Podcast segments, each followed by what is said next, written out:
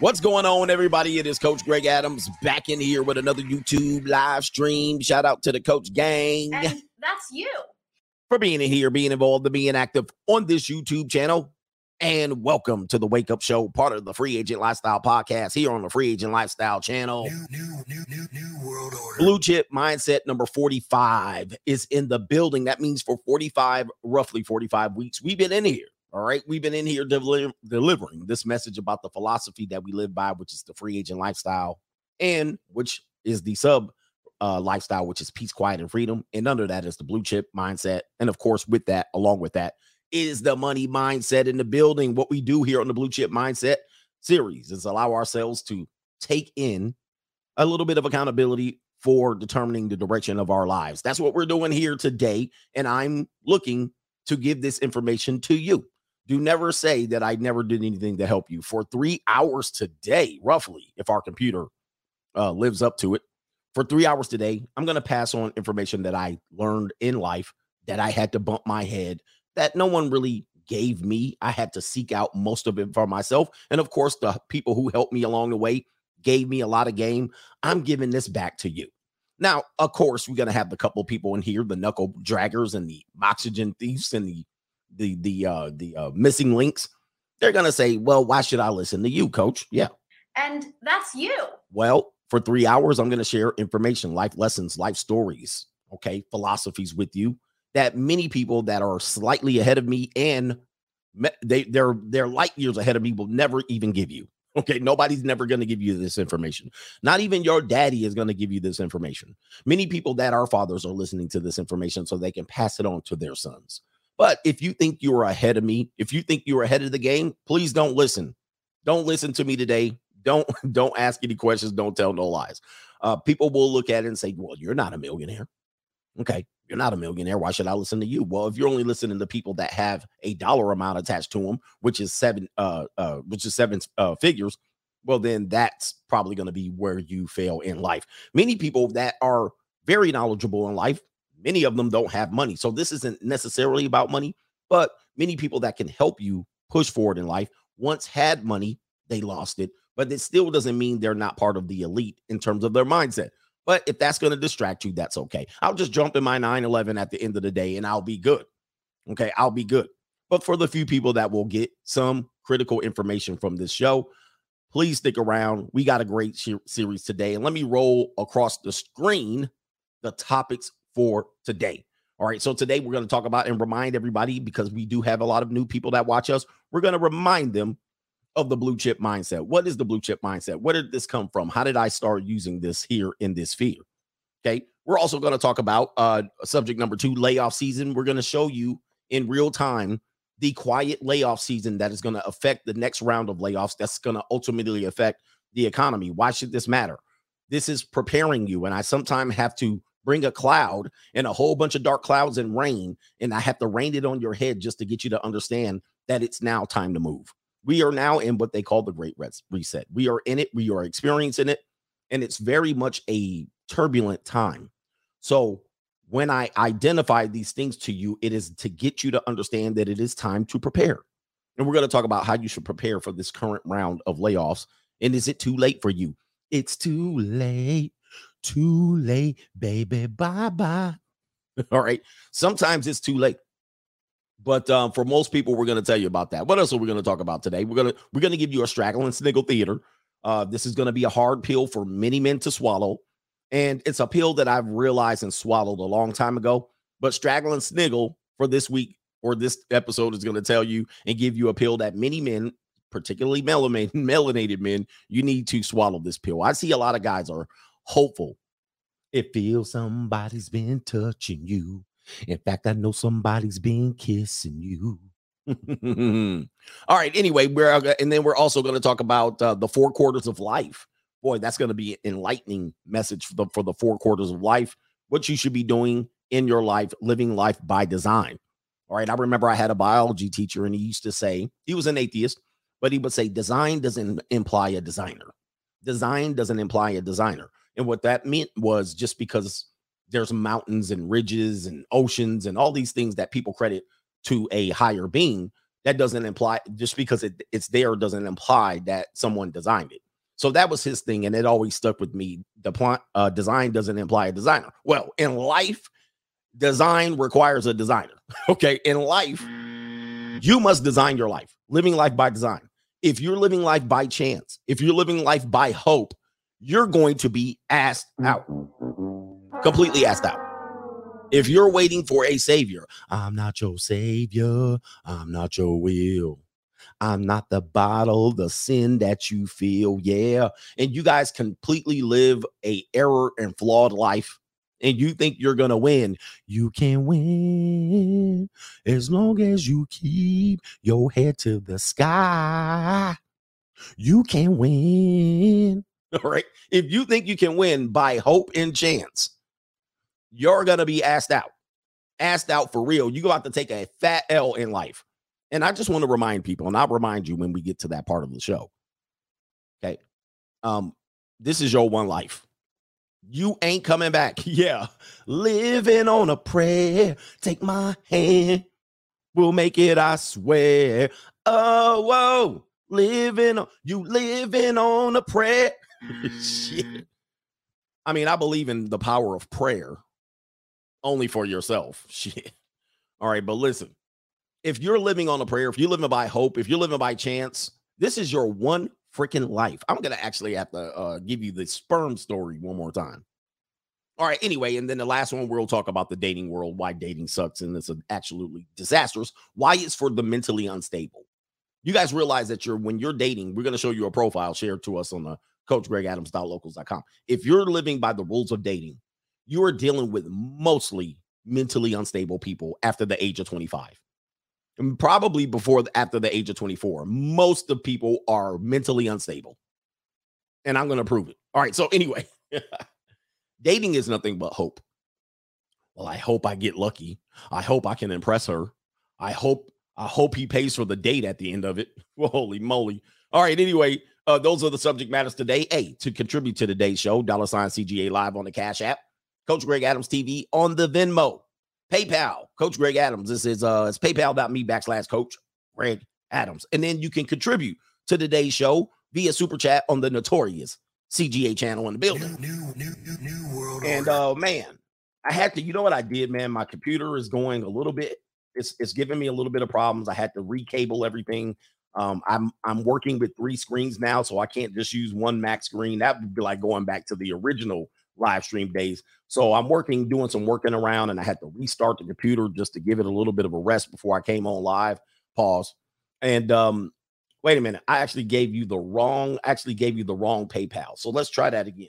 And so now I'm working, just just working some things around until the weekend until I have time to do it. Tonight, it ain't gonna be that night. Tonight ain't the night. All right, let me see if I can do this. I, I'm actually, this is actually devastating right now. All right, I'm trying to really type this in, and it ain't working. All right, so see right here. Oh, by the way, for the people who normally watch me on Facebook, just a little bit of a situation over there. It looks like Facebook in their layoffs has changed the way the profiles work. I haven't been on Facebook in I don't know how long, even though I stream over there in the morning. I don't go over there. All right. I haven't even opened a Facebook uh, link in a long time. So, um, what happens is when I attach my StreamYard, I just stream over there. I don't even go what go over there. But what happened was, I guess Facebook they segmented how the profiles work. So your main profile is disconnected from your business profiles, which I stream to a business profile.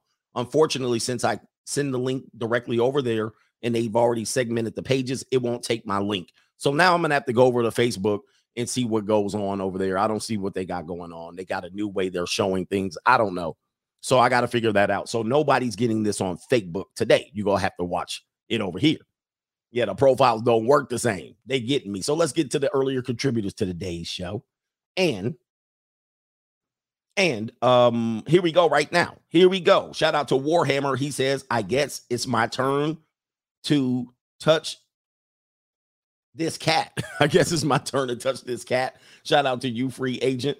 Uh, Teddy Key GB says, Good morning, gentlemen. He says, We frontline for, uh, for the trenches or for the trench work. He, he says, We're frontline for that trench work. Make your 24 count men. You got 24 hours. We frontline for the, that trench work. That must be something people say in the um say say definitely on the front lines. But um we got 24 hours in this thing. Uh nobody's coming to save you in these 24 hours. I might be the closest thing. Nobody's coming to save you. It is time to make those 24 hours count. If you've ever worked on the line, like if you ever worked in a labor job, you realize that it's just y'all out there. If you ever worked on a chain gang, if you ever if you ever did anything like that, it's just y'all. Nobody else is coming to stop you. Nobody's coming to help you. Y'all got to make it work today. All right. Simon Small says, Thank you. Yes, sir. And Brown 310 back in the building. Appreciate y'all brothers contributing over on the super chat. Super chat is enabled on the Notorious CGA channel, uh, but the streams won't be available for playback. All right. Shout out to Loud Pockets.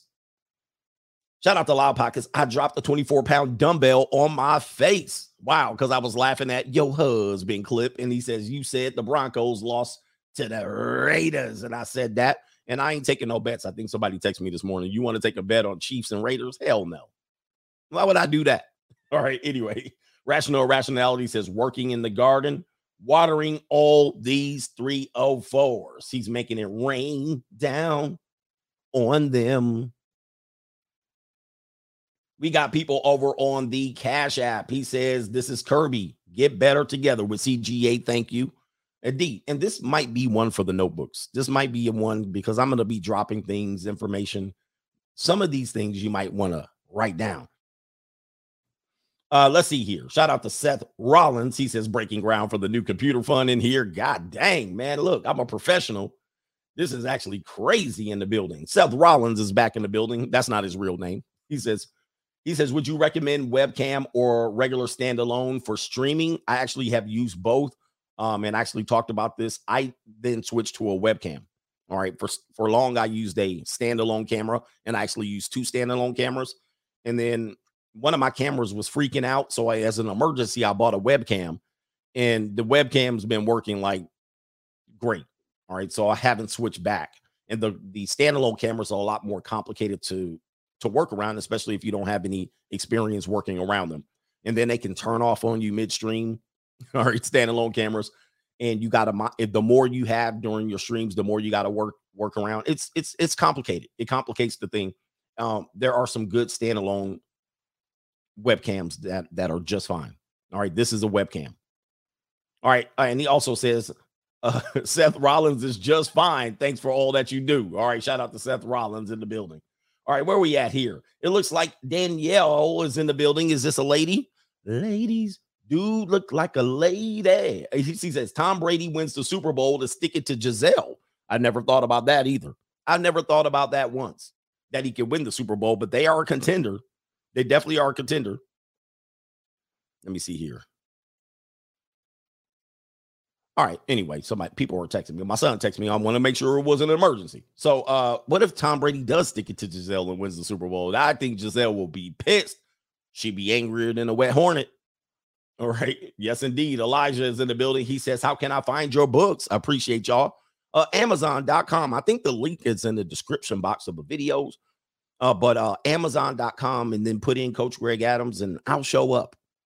And then all my books will be there. And then you can go to Audible. Audible as well. And there's some other people that sell my books, but I don't know. I don't know how to get to them. They everywhere. Soon as you put something on the internet, they do the whole damn thing, and people alternative sites be grabbing your stuff. All right, ladies, come over and grab my stuff. All right, shout out to I got money in the building. I got money. He said, "Yo, Sean." Yes, indeed. Represent. We got a couple more, and then we're gonna get into the day show. Appreciate y'all, man. This is the PayPal. We kept checking in on PayPal before somebody texts me and say I sent you a PayPal. All right, uh, Dejan is in the building. What did you got to say over there? We got to say he says my baby mama told me that they don't need me there, and they have a village. He says so. I told her that village ain't shit without a chief. Woo! And too many Indians and not enough chiefs, or too many chiefs and not enough Indians, as they say over there. Wow. Yeah. I mean, wow. That's just guys gonna have to work around that. And we got a co-sponsorship today. We're gonna call you. I don't know what to call you. We're gonna call you Octavian. He says contributions to the blue chip mindset on October 5th, 2022. I didn't give you your whole name, but we'll call you Mr. OMG. That's all what we did. I messed up a little bit, but he says, shout out to the coach gang. And he says, dating is truly dead. Dating is truly dead. It's for the mentally unstable. One more.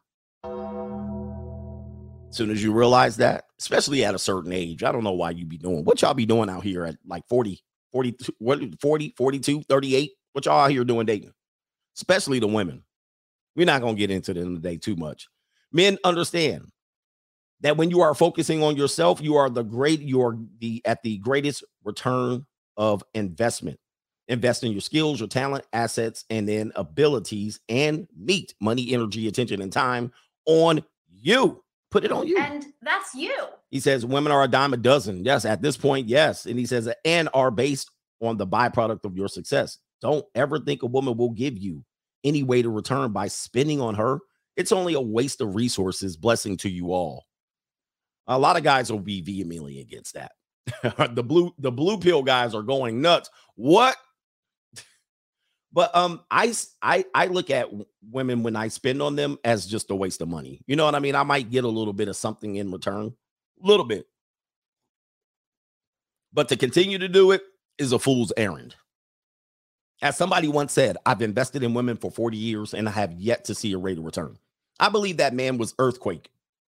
I believe it was comedian Earthquake, but I cannot really, really give a good, good, um, I cannot really give a good person to uh, attribute that to, but I think it was Earthquake.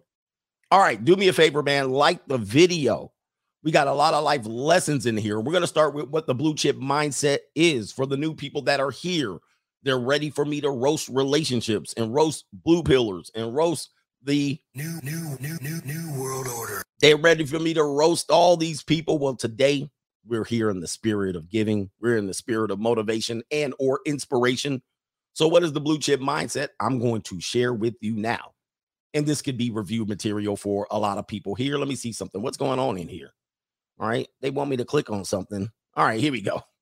All right, so blue chip is the word that has been in our American lexicon for a long time. And if you want to kind of get an idea of what it, it could closely resemble, it is an elite class of people. Okay. And so I am a, an elitist. I am definitely a classist, but I don't discriminate against you after that. The most I'm going to discriminate against you is going to be if you ain't in my class. Now, I might not be in another people's class, and they might have the right to uh, discriminate against me based on class. But class is something that you could certainly should be discriminating for people about.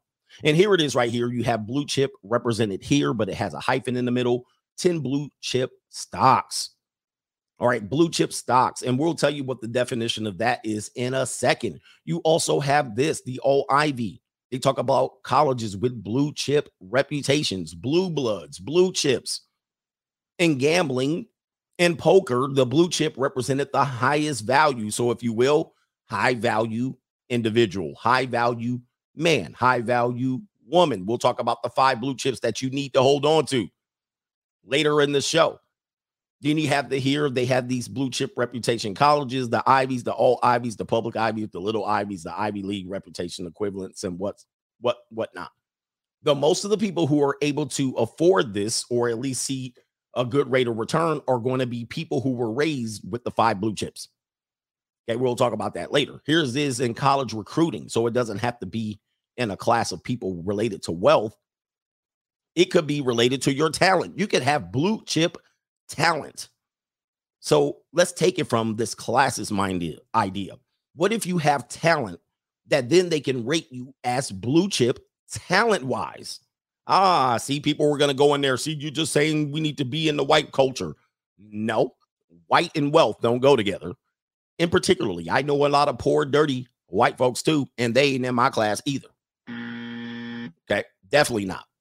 And I will look at them the same as any other race of people who are low class. I'll be looking at them like, oh, but talent wise in football and in basketball, the top recruits are t- are termed or deemed blue chip. There it is again, blue chip. So um there it is and this is related to how good they are, how gifted they are. The 15 teams who can actually win national titles by the blue chip ratio. There it is by talent. What about when you go to indeed.com? If you look for terms that says just type in blue chip, you'll see a lot of blue chip things come up. You'll see jobs that are termed blue chip jobs. You'll see consulting firms or hiring firms or HR firms, recruiting firms that are named blue chip, blue chip consulting, blue chip group, blue chip consulting group again. You have this in the lexicon right there. Let me see if I can find any more here. Blue chip group, blue chip consulting. Okay, these are the ones that seem to be popping up uh, quite a bit. But in human resources, in recruiting, blue chip recruits are those that come from the Ivies, all Ivies, public Ivies, and, and so forth and so on, that have good reputations, that are committed, that actually do well, that actually have talent, and they can monetize that and pay these people big bucks. Many companies look for blue chippers only in the elite, middle class, upper middle class, and upper jobs. They're not rarely, rarely, this is speaking generally, rarely do they promote people from up from the lower groups of people up to the higher groups of people and pay them a lot of money. Very rarely. Some companies do. UPS is an example. They will get people and they want to start you at the bottom and then you'll make it to the top. But mostly, you'll find that you'll work for them and you'll be non blue chip and you'll always be non blue chip. They will bring bring blue chippers over you. They will bring bring blue chippers over you. And then they will be the people that will get the corner office and the office outside of the cubicles and the workstations and all that stuff. And they'll recruit these people. Do you guys know? Do you guys know that there are recruiters in your companies, if you guys um, have companies, if you have slave wage jobs, I mean, salary jobs, not slave wage. There's recruiters in your company that go out and seek talent. They go to college fairs, job fairs. They go to, they might go to high schools, as far as I know, to identify talent. And then what they do is they negotiate with these people. And sometimes these people, depending on who they are, they literally will have people working on their behalf to negotiate with some of these companies, which gives the blue chipper leverage when they're going to these companies. So when they even take interviews, hey, if you ain't talking 170 annually, like 170k, y'all, if you ain't talking to talking 170k annually, we ain't talking. And then they'll have companies, several companies that are headhunting them, headhunting them. All right. Sometimes these people who are the blue chippers will have people headhunting recruiters. And this is how jobs are being attained. And this is how salaries are being negotiated. So if you aren't on that level, you might say, I can't afford a headhunter. I can't afford to go to a job fair. I can't afford to go to a, a, a pretty big uh, public school or a private school. I can't afford these certifications. Well, guess what's going to normally happen is you're not going to be headhunted. You're not going to be recruited and you're going to be begging people, seeing out resumes. Demetrius Anderson. All right. And then they're going to have to go through resumes, stacks of resumes that you're probably not going to be at the top of the blue chip in your companies. So, with that in mind, this is what we talk about here. And here's the meaning um, here, oh, here's another example of blue chips in our lexicon right here. The movie with Shaquille O'Neal, Penny Hardaway, and Nick Nolte. Great movie, by the way. The acting's not superb. All right. It's a little bit overrated in terms of acting. It's not going to win an Academy Award. But if you're into college sports and all that stuff, it's a great movie. Uh, where we got here. Blue chip meaning, and then just right here. What is a blue chip? A blue chip, not a Dorito. it says Walmart's always hiring. Shout out to uh, um uh, our brother Mr. Palmer.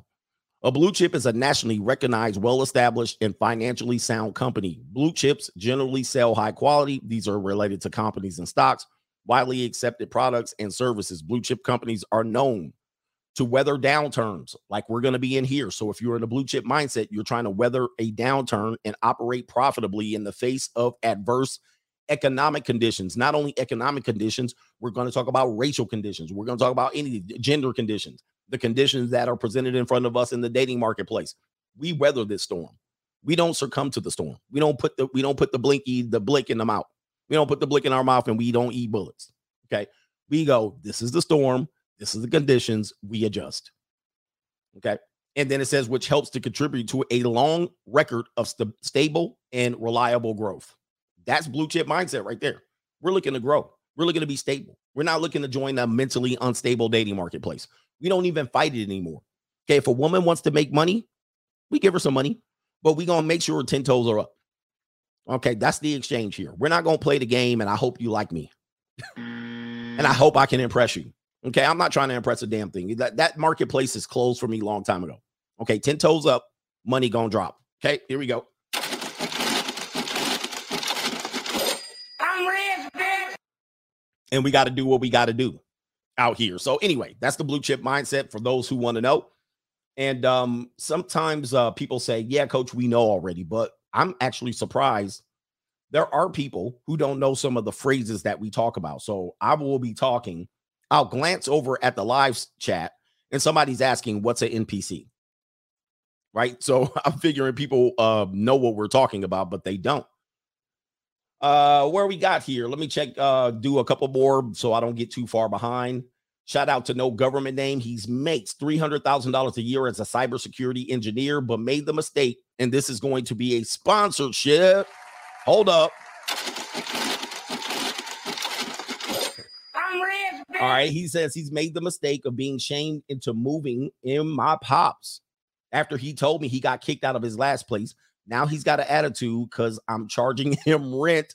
He says he told me that I don't need the money I messed up. Oh, tough conversation to have.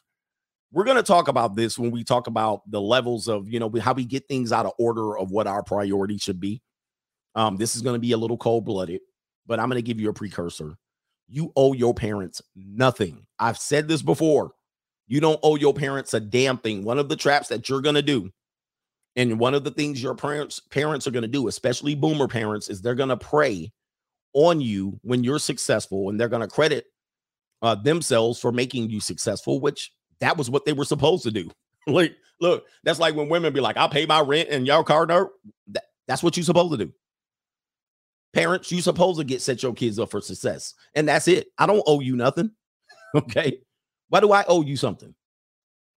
But now, when I'm successful, don't come and leech off of me and use the fact that you're a parent when you had all this time.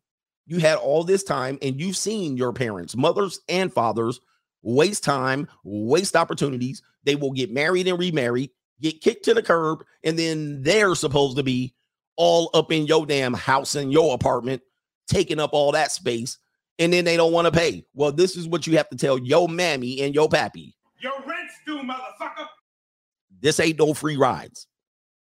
I didn't ask to be here.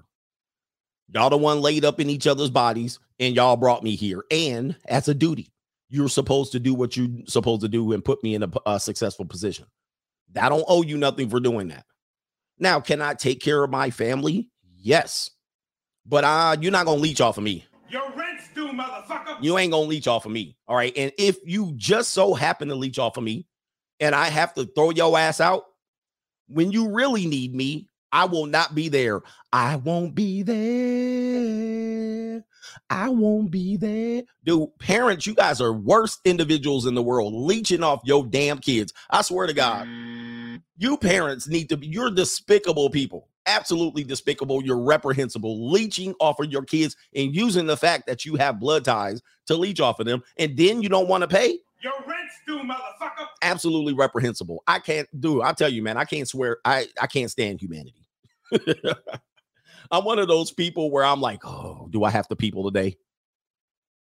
Because there's some people, well, we got to take care of our people. We got nope. When I tell you the when I tell you the order of priority, you better listen. You better put on your damn head cap because it's always the people who tell us we need to do X, Y, and Z. Y'all the ones need the most help. Why can't y'all help y'all damn self? I ain't supposed to do nothing for you. I owe you nothing. The only people I owe anything to, let me just say this. the only thing people I owe someone to is if I procreate with that with and create those people. That's the only thing I owe. Uh, that's the only people I owe something to. That's it. And I will forever be required to help them. Until there's a point, though, I have boundaries related to that too. And not everybody will agree with my boundaries on that. But I do have boundaries that even the people I've made and created life, I do have boundaries and requirements for them. Meaning, if I leave them money and trust, they will have requirements. You ain't just about to get my money. you ain't about to just get my money. I got money. You got to get requirements. So meaning meaning if I set you up for success and you go the other way in the spirit of rebellion, well then you effed up. All right, you done effed up now.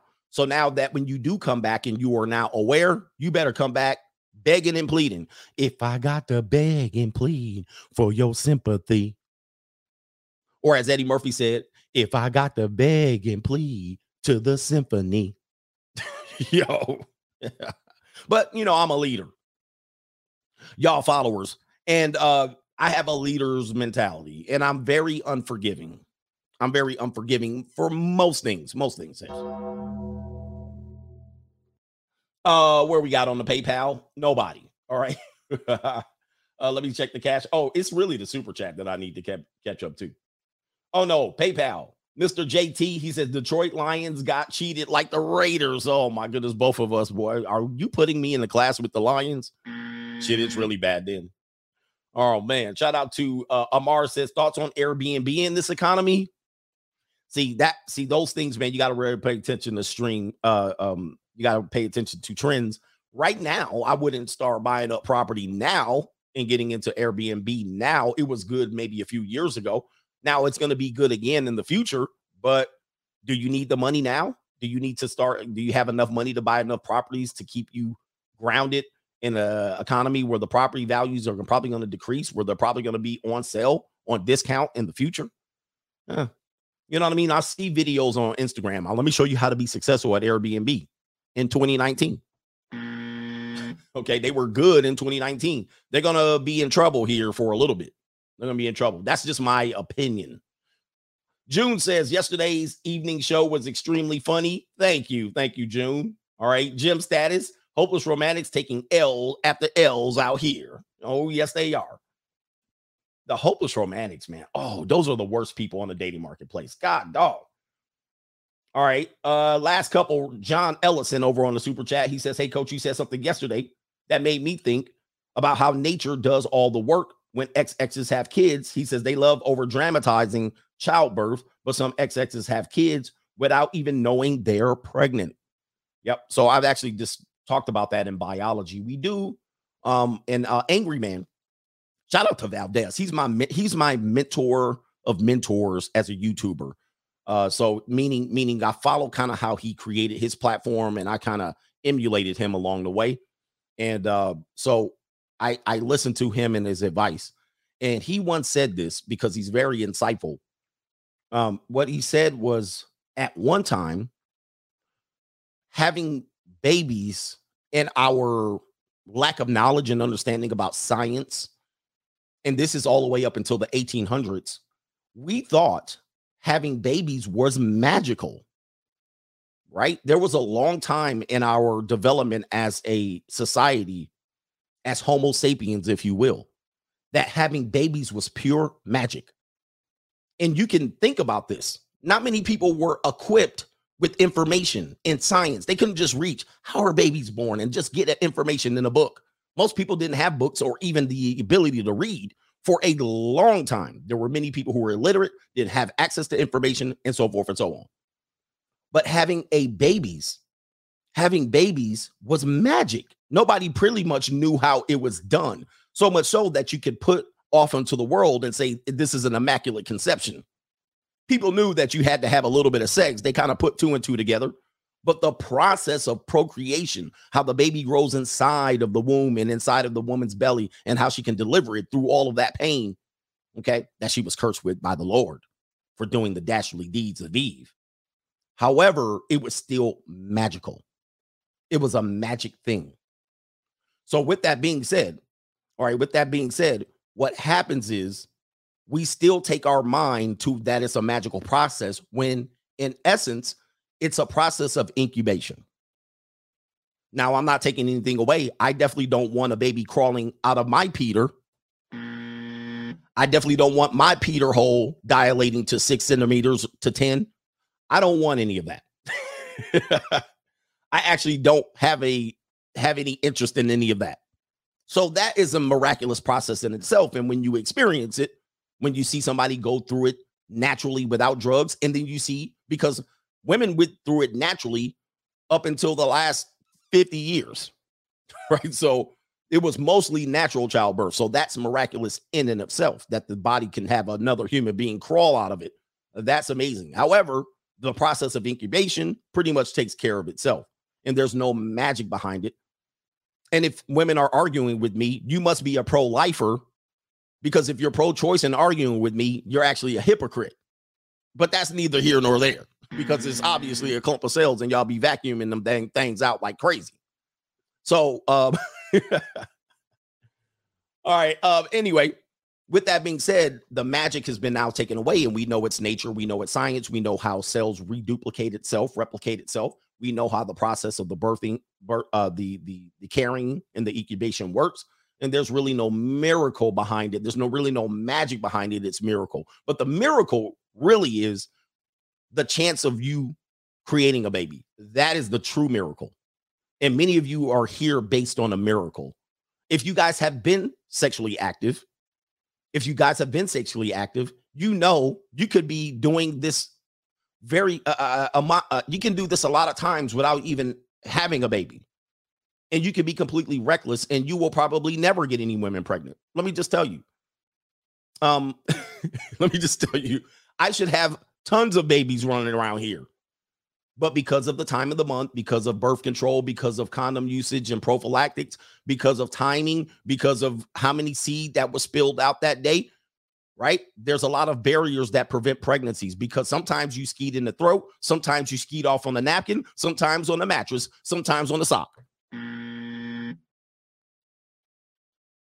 But the process the process of actually uh, inseminating another human being, which would be a woman, I mean, the, the odds of doing that is small.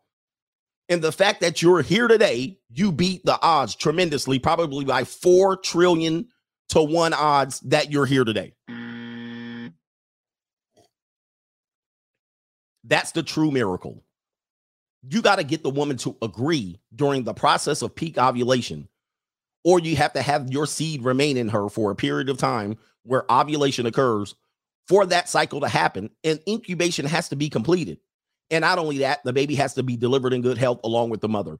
That uh, those odds are tremendous and you need to thank your mom for saying, yes, you can have some peace leave the night, honey. And you need to thank your dad for that strong seed, because she could have had somebody else that week. anyway, anyway, just here we go. All right, hold on for a second. But listen, that's just nature. And with knowledge, we understand that the process of procreation includes the father. This is why fathers should have rights. And thanks, dad, that your dad had enough game or enough wherewithal and patience to deal with that woman to have her agree that night so he can skeet all up in her body. All right. So listen, that by itself, as you guys know, in this marketplace of dating and relationships and marriage, that process right there was a miracle among uh, upon itself. That was the pro- that was the miracle. Yo mama said yes. that was her miracle. That was her job.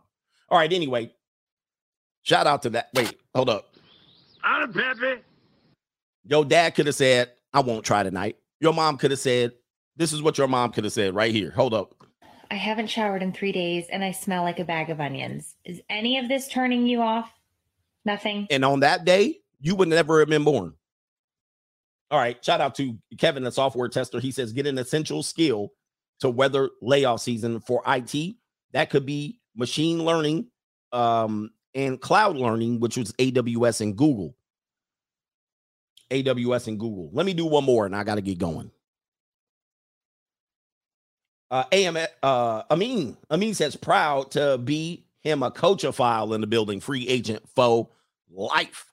All right, let's get a double dose of reality. Thank you, Amin, and thank you, brothers, for the contributions to today's show. I really appreciate it. Okay. All right, let's get into this layoff season. We are here our brother that just talked about it, Kevin, the software tester. You're going to need essential skills. You need to you need to start building skills. Once the recession and the layoffs start hitting, all of the dumbass people who say, "Oh, we're good, we're fine," they start realizing that there's a chain reaction of things going on. So they want to segment and put things in a little bit of categories. They want to compartmentalize things. Well, the housing market is all by itself. The student loan market is all by itself. The economy is all by itself. And the corporation, the job industry is all by itself until we realize it's all a chain and it's linked together. So when one thing falters, everything else falters. And people never see it and they often have to be reminded. It's kind of like when you get sick, right? When you get sick, uh, until you really acknowledge the fact and stop living what you would call in denial uh, when you're young and you get that scratchy throat, you'd be like, mm, my throat getting a little scratchy. Right? What is that? Then you start taking all kind of uh, vitamin C. You start, oh, maybe I can beat the, maybe I can beat the virus. Maybe I can beat the cold. But you already been infected. You already got it, and you're going to get sick. But in denial, in your stages of denial, you start thinking, I can beat it off now and now you start eating chicken noodle soup and peanut butter and jelly sandwiches and all kind of vitamin C, and you start trying to wrap it up now. Now you're trying to wrap it up. All right, airborne. Mm. Uh, but when you get that, your body's indicating prepare for sickness. You got the virus. all right, did I say beat it off?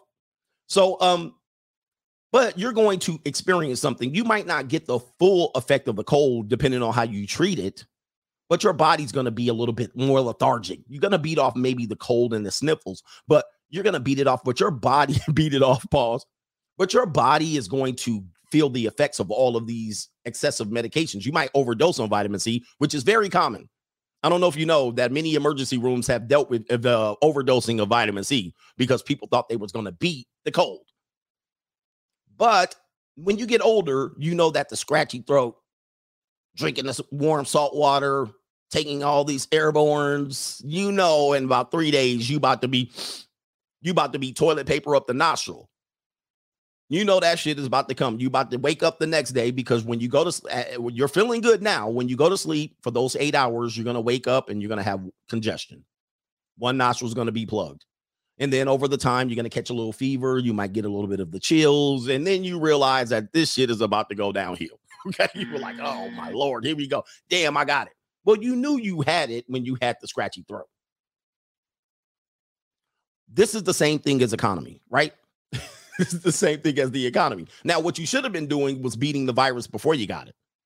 But what we do is we see the virus, we see the scratchy throat. Oh man, the dollar's looking weird. Oh, the market keeps crashing.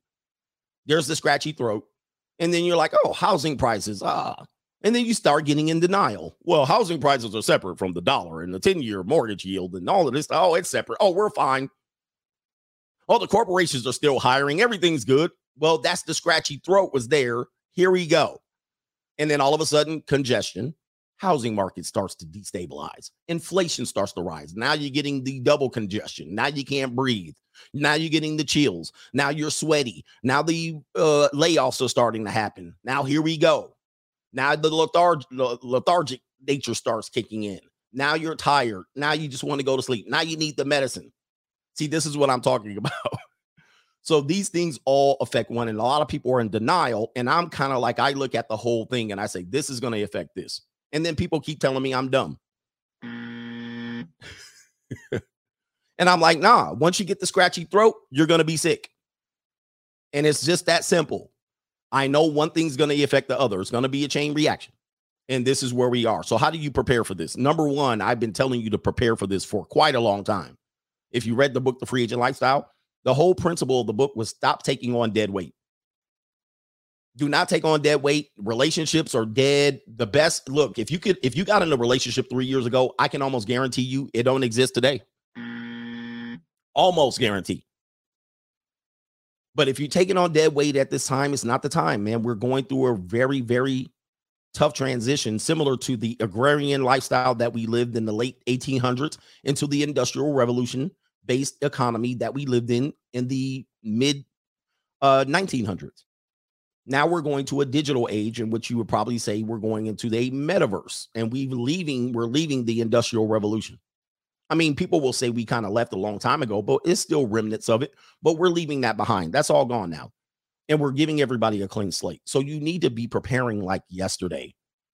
But you can get a skill. You can start improving yourself. You can start living in the understanding that we're not going back to the olden days. anymore. Nobody's going to give you excuses. They've wiped the excuses clean.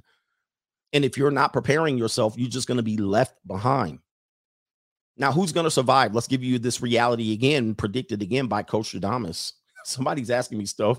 Obviously, all right. If you've been following me a long time, you know what my principles are. But listen, I'm trying to survive here on these YouTube streets.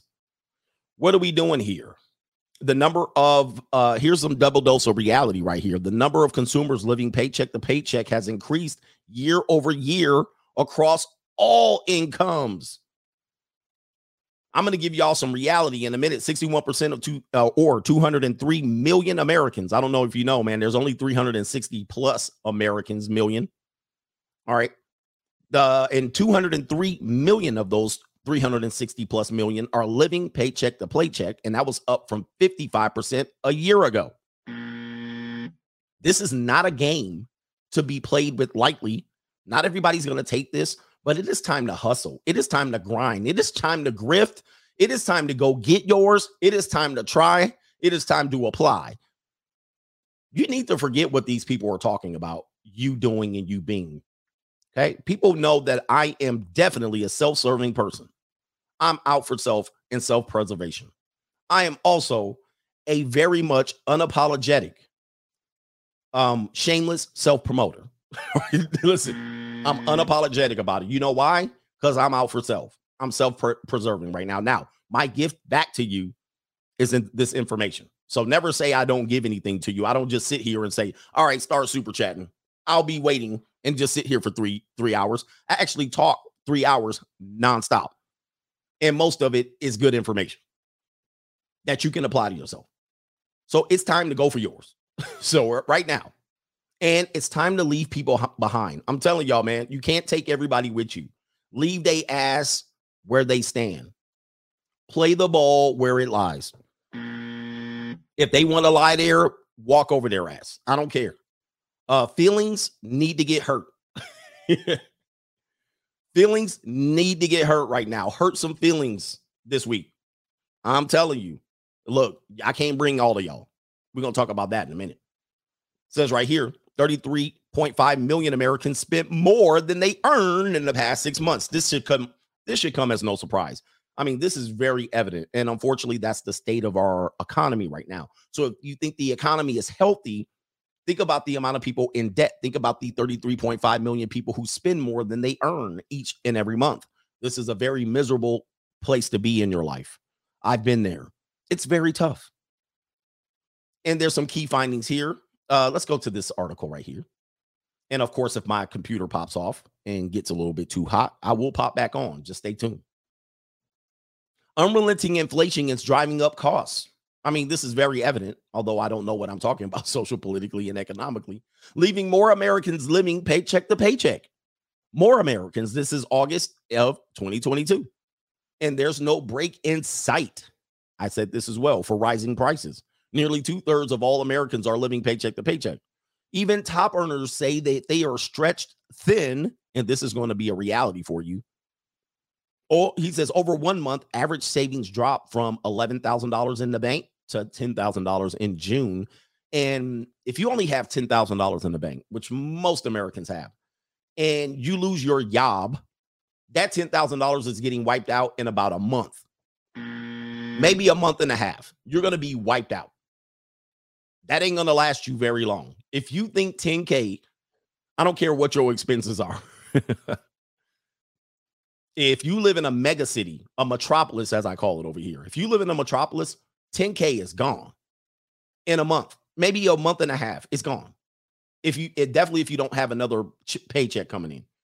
And if you go two months without a paycheck, you're gonna be in debt right right away right fast. And so this is the state of the world that we're in. Now, here's some reality here.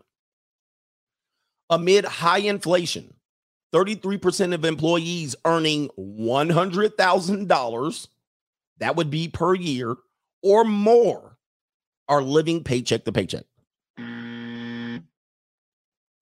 Okay, wait a minute. I skipped it. All right, here we go right here. So we got the magical $100,000 a year. Now, let me tell you this one more time. And remember, I speak in generalities. There's always going to be one person that says, I can live off 100K in Odessa, Texas. Texas. I'm rich in Odessa. And I understand that's why you live in Odessa. Okay. That's why you live in Amarillo. That's why you live in Midland. All right. I, I, I get it. You're rich in Midland. You're rich in Tupelo on 100K. But let me tell you, there's not many people making 100K in Midland. So you're of the elite class. You have probably somebody o- works on an oil rig somewhere. You're oil barbarian and y'all making it. But there's not that many people around you making it like that. You're probably one of very few. But that being said, if we speak generally, many people who make 100K live in uh, municipalities or, as we call it, metropolises around here, that a lot of people make 100K, meaning Los Angeles, meaning Miami, meaning New York, meaning Chicago, meaning Houston and Dallas. There's a lot of people that make 100K, and there's a lot of 100K people who are living paycheck to paycheck. And that's a reality because a lot of people can make 100K there. But that means you're still keeping up with the Joneses. That means you still went and leased a Mercedes C class. That means you got a wife. That means you got a wife and three kids to live off that 100K. That means she's selling Mary Kay on the side, or some Tupperware, or some sex toys, or she's got an OnlyFans on the side for y'all to patch up the rest of the income. Okay. That's just the reality of that. So, with that being said, it's no surprise. And let me just round this number up 40% of people who make 100K are living paycheck to paycheck. So, even if you get to the magical number, just consider where you live. 100K in some places are is fantastic. 100K where people, a lot of people make 100K. You just in the middle of the road here. And the more people you pile onto that will force you into living um this this uh oh Atlanta too. Let me let me include Atlanta, although Atlanta is cheaper in comparison to those other places. Once you pile on family and two kids and all of this stuff, immediate family and and getting them into whatever private schools, it's gonna add up fast. And I once was told this, and this was almost uh 15 years ago when I lived in Southern California. I once had knew this guy, and he was um I thought he was wealthy at the time. He said he made about 250 to 300 thousand dollars a year. All right. In my days when I was younger, I was like, that damn, that's almost impossible. But but he once told me to live a good life in Southern California, you need to be making a quarter of a million dollars. Now, people that don't know what Southern California is, you might not understand that. But let's just say in any big metropolis, you probably, in order to live a good life, meaning not paycheck, pay, paycheck to paycheck, to be able to go to sporting events and take your whole family, to be able to do and go out to eat without worrying about the bill. Many people have never done that. Okay. You're going to need a quarter of a million. People say 100K is okay in Vegas by yourself. Yes, yes. Living alone. Once you move into, you can you can spin that up pretty quickly in, in Las Vegas. All right. You could go to any of the suburbs, which would be Henderson and Summerlin, and you're probably going to be now if you live in somewhere North Las Vegas, paradise, you live by yourself. Yes, you start combining two children and then a wife, a wife that wants silicone titty implants. Okay, Botox. You start, she wants start wanting to go to the good hairdressers. You're going to run out of 100K quickly in Vegas. all right, that's what I'm talking about. So it's all relative. Again, place and then who you got with you. You got a couple of pieces of dead weight with you. You're going to run out of that 100K when your wife want to go get her hair done every week. If you live with a black woman and the way they get their hair done on the, I don't know how much they spend on hair. They spend a lot of money on hair. You're going to run out of that 100K. And she going to want to take trips and all that stuff. Yeah, 100K by yourself as a male, you should be good in just about everywhere. But if you intend on having a family or a wife or a girl, a, a girlfriend, a girlfriend, you got a girlfriend and you make 100K and you buy yourself, cheat. you're gonna run out fast. All right, if you have the mentality of blue pill, because you're going on you're going on three trips, you're gonna go on three vacations. That's gonna be four to five grand by itself. Taking two people on vacation, Okay, that's fifteen hundred dollars of your hundred k. Now you're down to eighty five. Now you're down to the expenses. It'll run out really quickly. All right. Anyway, um, let's see here. Deduct the taxes from that 100k plus living expenses plus taking care of this broad. Anyway, you going fast. Yeah, you looking at Zoe, and of course you're gonna get taste for Zoe when you get 100k living by yourself. Where are we at here? All right, so uh that's that. Let's get to the layoffs. Let's get to the ugly part right here. Tech layoffs. In 2022, the US companies that have cut jobs. Now, this is a this this woman wrote this article here. We're not going to read the details, but I'm going to just go back down to here. We shared this with the Money Mindset group. Check this out. Notable 2022 uh, US tech jobs. Now watch this. I'm going to scroll down. Look look at all of these companies that in uh, the recent this is recent times, August. They're reporting August and September. Look at the amount of layoffs and these are the quiet layoffs. They're going into July, July, and whatnot. So this is recent history that are affecting these times. So let's go up. Let's go up.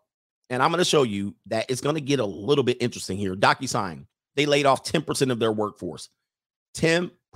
Oh, you guys can't see this. There it is. DocuSign laid off 10% of their workforce. Divvy Homes, 12% of their workforce. Pesto, 100% of their workforce. Kitty Hawk, 100% of their workforce. Here's people that are unclear. We really don't know. By the way, Geico did move out of California. And the only way you can get Geico insurance in California is if you get it online. You got over here a lot of unclear. Netflix, unclear, but they're reporting 480 layoffs. Patreon, 80 layoffs. Uh, where did it go? What happened? Oh, it reset on me. Let's go back down. Here we go apartment list 10% of their uh, snap 20% that's 1200 employees gone okay? Your rent's due, motherfucker. uh, let's see here. Who else got laid off? 7% at argyle. These are mostly tech companies impact.com 10% of their work uh, workforce really laid off everybody right there. Silicon valley's hurting right now. The tech industry unless you're it they're getting they're getting pounded right now. We just talked about Facebook getting rid of 12,000 employees. 12,000 employees. You got 870 released by Wayfair in August of 20 um August 19th, which was a month and a half ago. Stripe 50 employees gone. Uh where we got here. Unclear 100% laid off here let's see here. Let me see if I can get you some companies that you guys know about. And guys, these are companies that are making an impact. Truepill, True Pill, 33% of their employees gone. Let's see here. DataRobot uh, House, 100% gone. That's a closed up company. Groupon, 500 employees, 50 per, 15% of their employee base gone. Uh, StubHub, unclear. Beyond Meat, 40 employees. Bye bye. Okay. Robinhood, a thousand employees gone. That's 30% of their workforce. You don't think we're in dire times and you don't think that's going to affect the housing prices and the rent and the rents are going up. These people had rents and leases. Now they're going on unemployment. Okay. Hopefully, Oracle deleting people. Uh, let's see here. Vox, 2%. Shopify, a thousand employees, 10% gone. That's in Ottawa, Ontario, uh, Ottawa, Canada, not Ontario. Is Ottawa in Ontario or Manitoba? I think it's in Manitoba. Never been to Manitoba, I believe. Where are we at? 35% employees gone. 35%. 35%. Do you guys get the picture? Do you guys get the picture of what we're talking about here? This is not the time. Oh, Ottawa is in Ontario. Shout out to you. Shout out to Ottawa. Ottawa, Ontario, Canada. Or anyway. So we're this is going to have a chain reaction going forward. So I don't want to keep giving you a bleak picture. I'm giving you hope. I'm giving you optimism, meaning you can protect yourself in this one, but you got to start thinking third dimensionally. You can't just think with the same old strategies that you use. Well, I'll just go get a job and I'll turn in my uh, quiet quitting and I'll do the bare minimum and I won't work on my second craft or my hustle. because people are going to think I'm weird and I want to celebrate and go out and shake my ass and I want to go run game on hoes. Do you guys see why I've been very much against those philosophies? Because in this day and time, it's not going to be beneficial. Even if you hit and you run game on some hoes, what is the what is the win other than her spreading her legs? I mean, that's what that that's what men want from them. So if that's a win for you and you feel good after that, well, I hope you got money in the bank and I hope you got a job tomorrow. Cuz you don't probably got no job tomorrow, but you was running game and you were celebrating shaking your ass at the club. And let me just be frank about this. Let me be frank about this. A lot of people that be in the clubs, they broke. I'm rich, bitch. A lot of holes that you laying between their legs, they broke. I'm rich, bitch. A lot of dudes running game, they broke.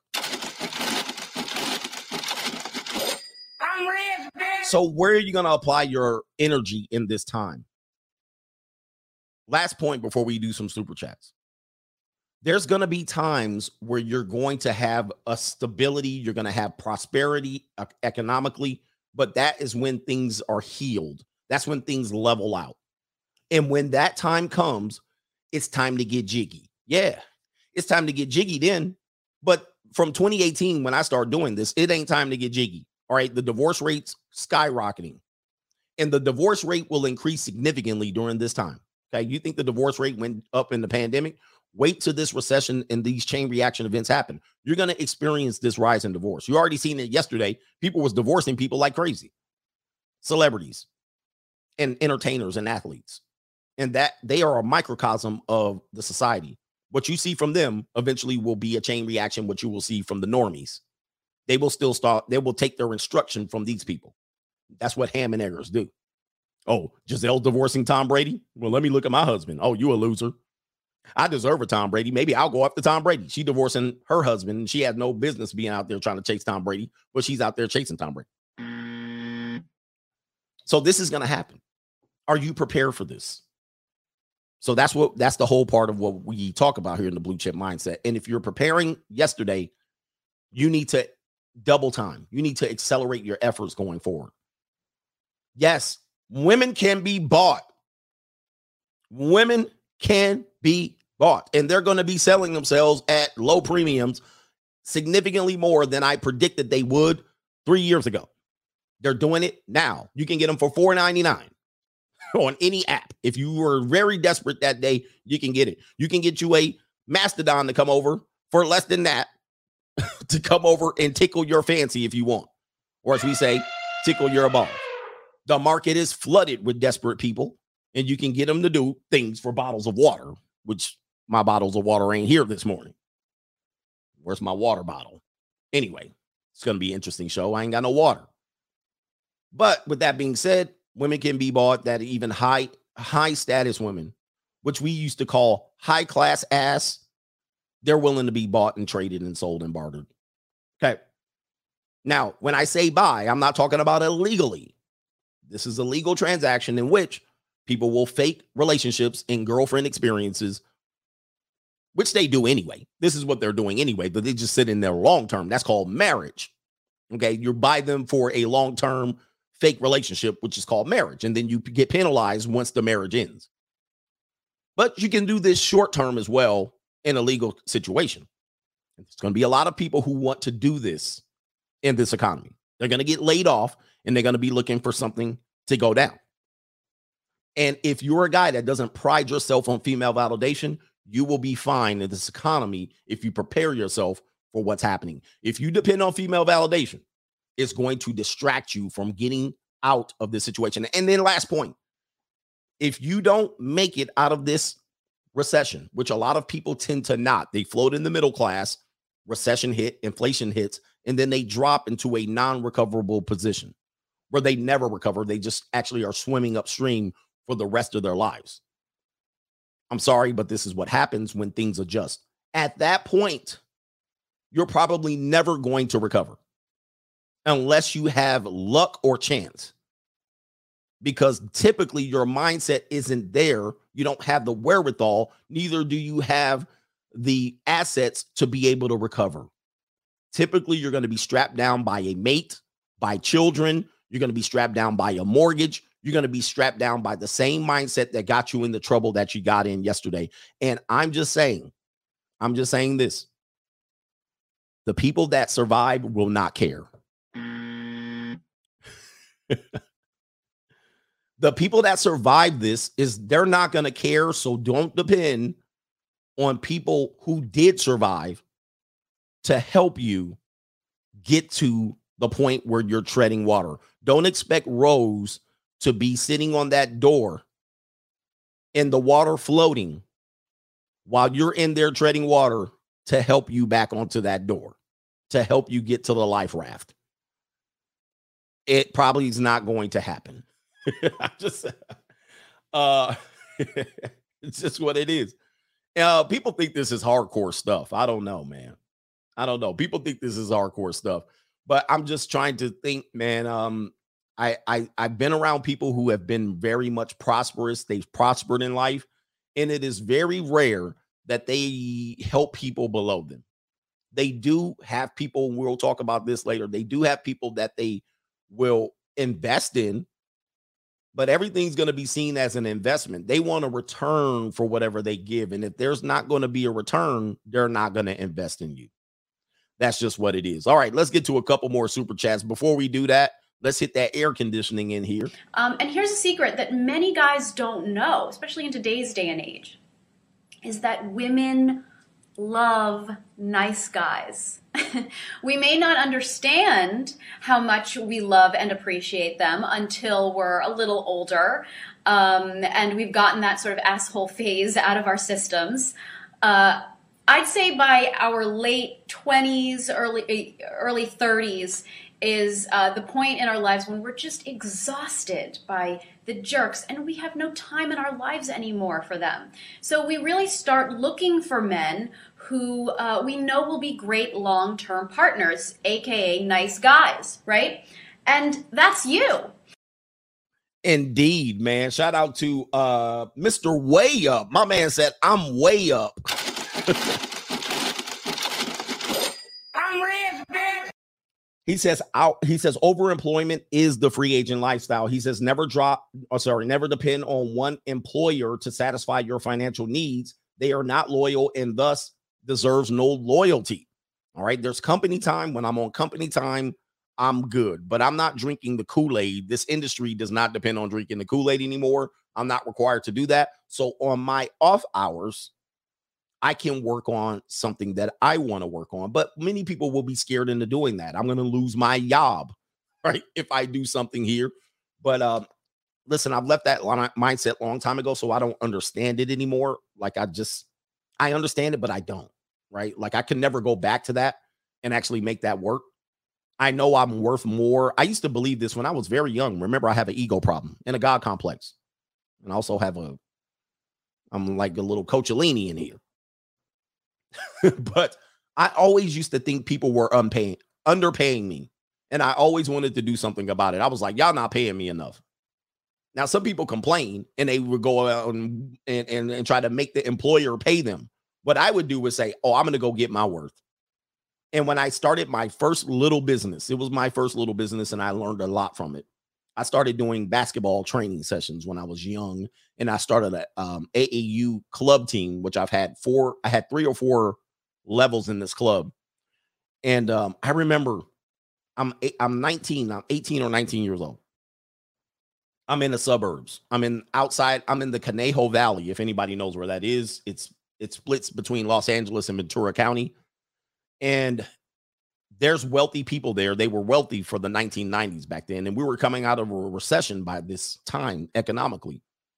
And I remember I started charging them a certain amount of dollars, right? I started going to these parents and I used to say, for me to train your kid and for the men to be a part of my AAU program, you owe me this much money. And I would spend all day calculating these numbers and how much I needed for jerseys and tournaments and transportation and how much salary I should get. And I went to a parents meeting, first parent, I'm nervous as hell. I'm sweating. I'm like, what the hell? I was like, these people are not going to cut this check. They're going to be arguing. I told them the number, and I think 60% of the people had the check like this. They put the check right in my hand. I was like, holy shit. they gave, I'm 19 year old black kid in this area. There's not a lot of black people there, right? Let me just tell you this. There's not a lot of black people there, and especially not a lot of young black males. And I had to change how I presented myself. All right. Back in the day, I was like listening to Tupac. But when I went to that parents' meeting, I came in a polo shirt and some khaki basketball shorts. All right. And I said, they gave me the money, they gave me the check. And that's when I realized I had more power because I'm sitting there like, I just made more money for this quarter because I would charge them this every, I would charge them this four times a year. Four times a year. It would be the spring season, the summer season, spring and summer was together, fall, winter was together, and then um fall, winter was together, and then going in spring. Spring was the season by itself. I actually messed that up. But there was four times I would charge them. So spring, then summer, then fall and winter was together. So it was like three or four times. I would get this check. They hand over the check like this. And I remember I needed this, I needed a business account to put the check in. That's how I learned how to uh, start a business. I was like, um, I barely probably had a personal bank account. I probably barely had a personal bank account. I was like, shit, how do I get a business bank account? And there was no internet that was going to tell you back then how to do this. I mean, the internet was just starting. So, not many places you can go. How do I start a business bank account? I had to start by myself, learn. All right, barely going through this, asking this person, how do I do this? I had to put an ad in the newspaper in order to get a doing business as name and took me through the steps, cashing checks for these people. And they was glad to have hand over the check. Glad to hand over the check. And at that point, I was like, I'll never take a salary from somebody unless I just love the job. I was like, I'll never do it. Now, eventually, I did get in the salary because I wanted to coach college basketball. And eventually, I got into a salary work then. But then I got back out of there knowing that I can make way more than these salaries are paying me. I was like, man, I can make way more money by myself. Now, I've always had that idea uh, of doing it, but it took application and understanding of how it works. how it works. Yeah, I tried to cash because I had a little business name and I told them, you know, make it out to this business, but I, I didn't have a business bank account. so when I went to my personal bank account, I was like, can you cash this check? They was like, what is this? What is this business name right here? You got it made out to. Do you have a business bank account for that name, that check right there? I was like, no. It was like, you can't cash that check. I was like, shit. So learning on the job. I was like, okay, well, I need a business bank account. How do I go about that with that name? With that name right there. So from that day, I was like, I will never take being underpaid ever again. So what he's saying now is you might have to take a job to where you get underpaid. But if you believe your value's worth more than that, you need to now apply it to your second job or your third job. That's 100% truth. he says, young milkhead. Oh my goodness. All right. Shout out to Modern Man. He says, he says, man. I can't, he says, Mon. He says, you got all that child support because I was live. So call it even. Buzzer. What? I'm not sure what that means. Oh man. Oh, you I think you meant mom. Mom, you got all that child support because I was alive. So let's call it even. I think that's what the uh chat should say for modern man. But yeah, mom, many moms collect child support, and this is the error in their budgeting, is they will try to use that child support in their budget. This is why they get mad when men don't pay child support. Unfortunately, that's now how it should work. You shouldn't be using that as to meet your budget guidelines that should be your children's money. And many people will say, well, rent and utilities are a part of child support, which is an error. That's another flaw and error. That's another ham and egger uh, thing that people do.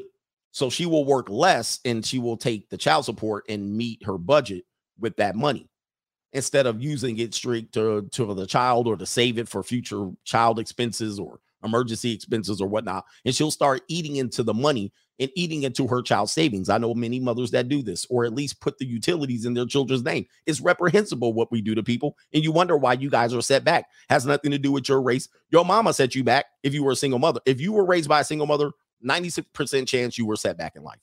All right. Period. Period. She cut so many corners, you don't even know. She cut corners left and right. And she said, Oh, I'm just sacrificing and you don't need these things and I can't afford that. You were set back. All right. And indeed, if she used child support to to um reconcile her monthly budget, set back. You didn't get what you needed in life. Most definitely not. Now, there's a small percentage of them specifically that do make these sacrifices for their kids and give their kid the full life experience. But compared to what you've experienced in life and what what most people experience in life in a two stable parent household, you missed out. Mm.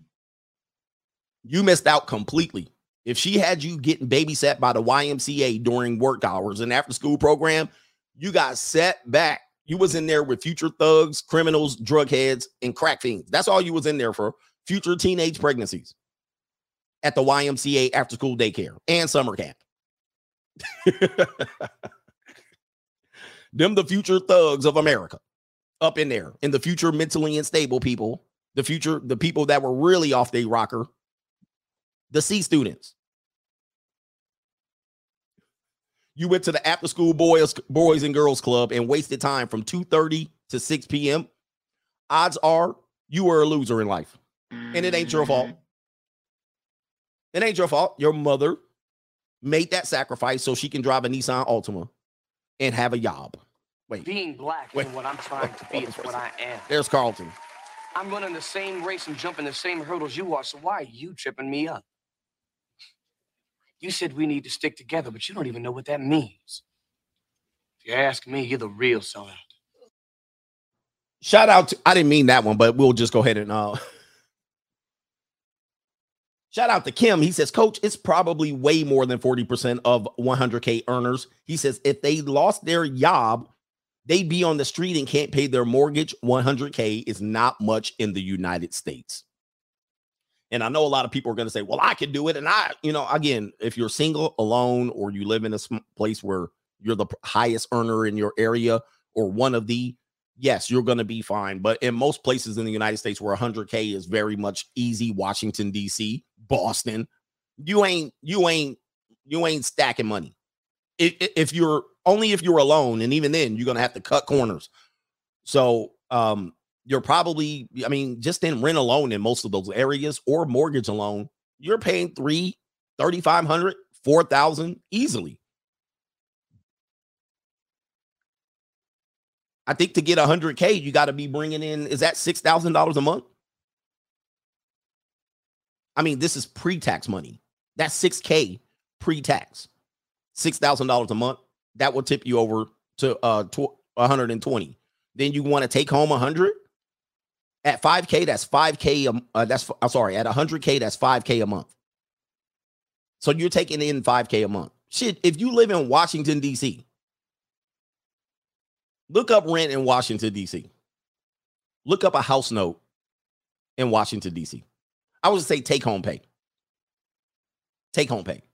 What's rent in Washington, D.C.? what, bro? Come on, man. That shit gone. Your check is cut in half just on rent.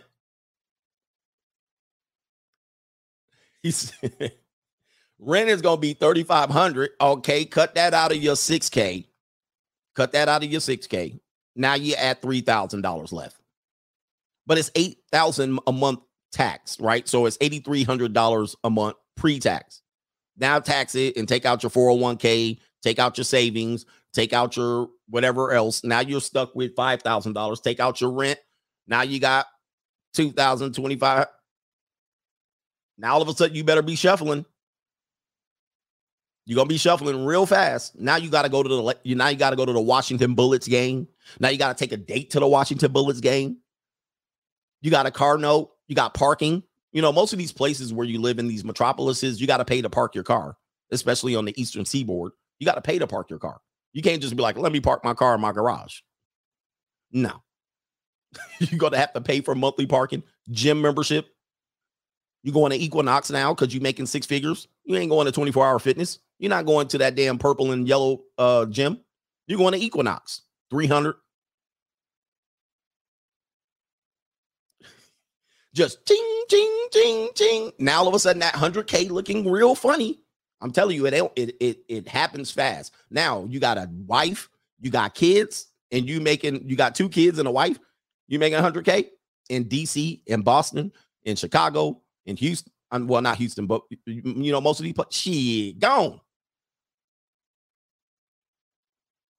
So anyway,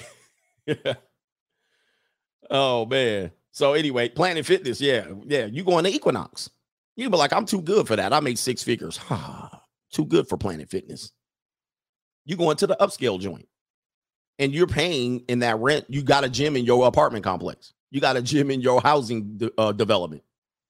You ain't got no pool in your backyard. it adds up fast. So what happens is you got to eliminate those things, right? You be like, okay, I won't park my car, or I'll make sure I live out way in the suburbs where I got me a garage, all right, and I'll commute in. All right, listen. So I like so a lot of people. What was he say? 100k is good. Okay, obviously gave you the the the article. 100k is not good in America. 40 percent. 40 percent living paycheck to paycheck and many of these doctors, lawyers, if you got a wife on 100K in the metropolis, you're not good. I lived in a community in Newport Beach. 100K ain't getting you nowhere. you going to be just paying rent in a luxury apartment.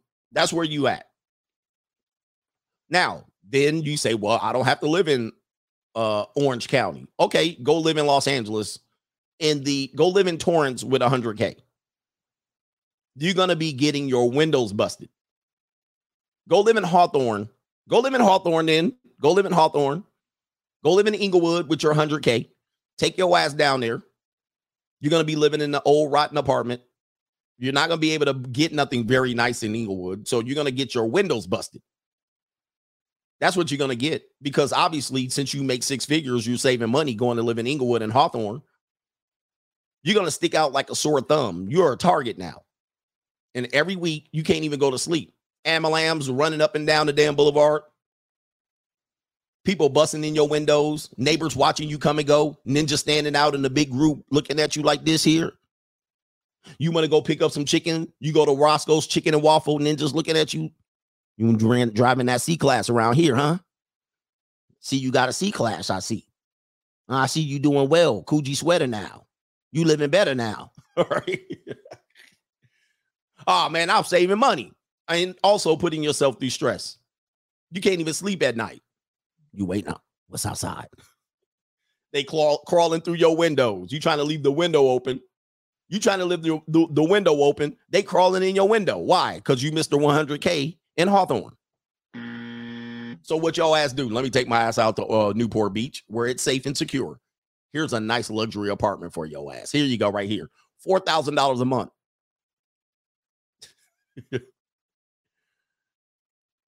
All right, here we go. Where are we at here? The key to it is you make that hundred k, you better be there. There's there's no family. Forget about kids. All right, forget about kids. Forget about all that. You better be by yourself by yourself. If you start accumulating all of these things, buying new cars, car leases, forget about it. Anyway, anyway, where are we at here? yeah. Where is the contributions on the Cash App? Shout out to where we at here. Gabriel says, appreciate these Wednesdays. Thank you, man. And do me a favor, hit the like button. We got over likes over there on the Notorious CGA channel. Your boy Scoop, Coach, be on it. Keep it up. All right, appreciate that, man. And our man Carl S says, people be bragging, yet the math ain't mathing. That's what I'm talking about. I just showed you here. I put the evidence up. Obviously, it's a generalization. Some people can do well off 100K because they're disciplined. Most people aren't disciplined. So then the exceptions to the rule pop up. I got this, and I'd only, okay. I just put the number up on the screen. I flashed it. Nearly 40% are struggling and they make over 100K. So I, I get it.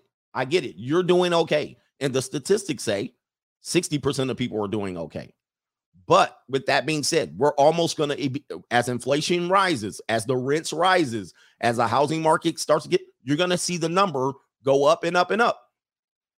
And it's going to be almost close to 50% of people making 100K can't make it. You see what I mean? I'm not saying you can't do it. Some people are doing it. Many people aren't. And they're surprised because they got to the 100K and they are struggling. And they're going, wait a minute. Why? Many people are like maybe a doctor, a dentist, uh, a lawyer, or something like that, and they get the 100K job, but they got the student loan to go with it. Have you ever played a student loan payment? Have you ever have you ever paid a student loan payment? I remember my student loan payment was close to uh, $900 a month.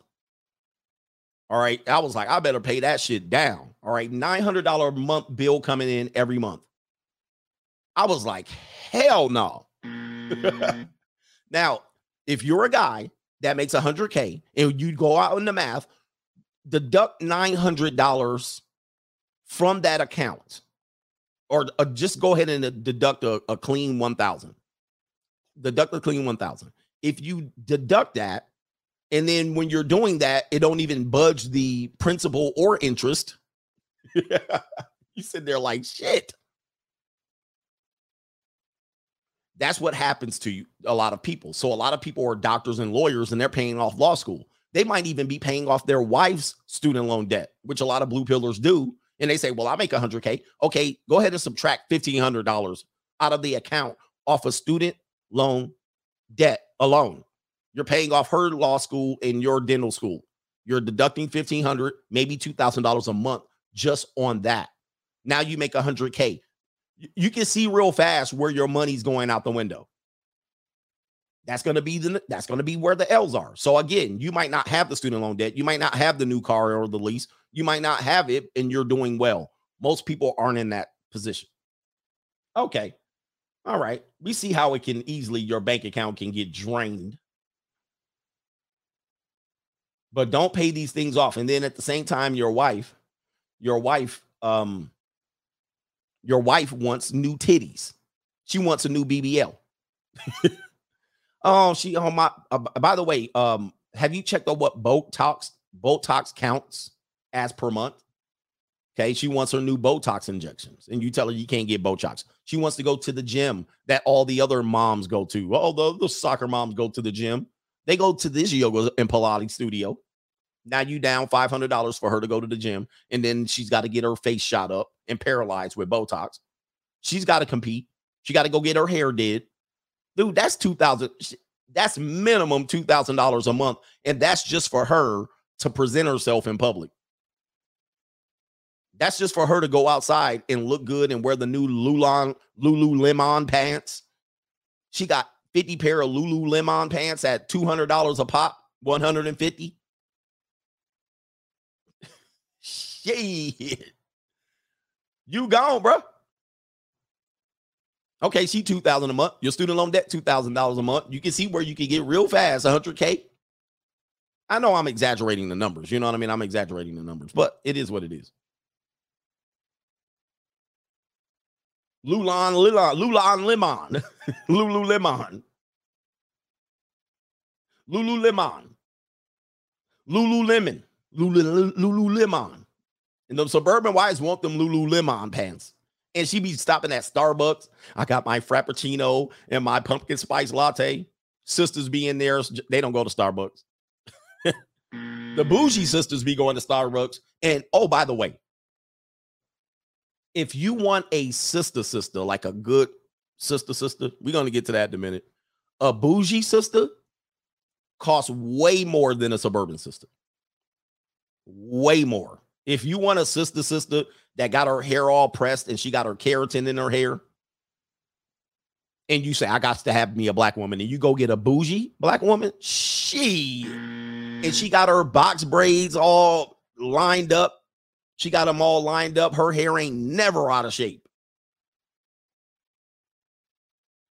Yo, that girl costs way too much money. 250 at the nail salon easily.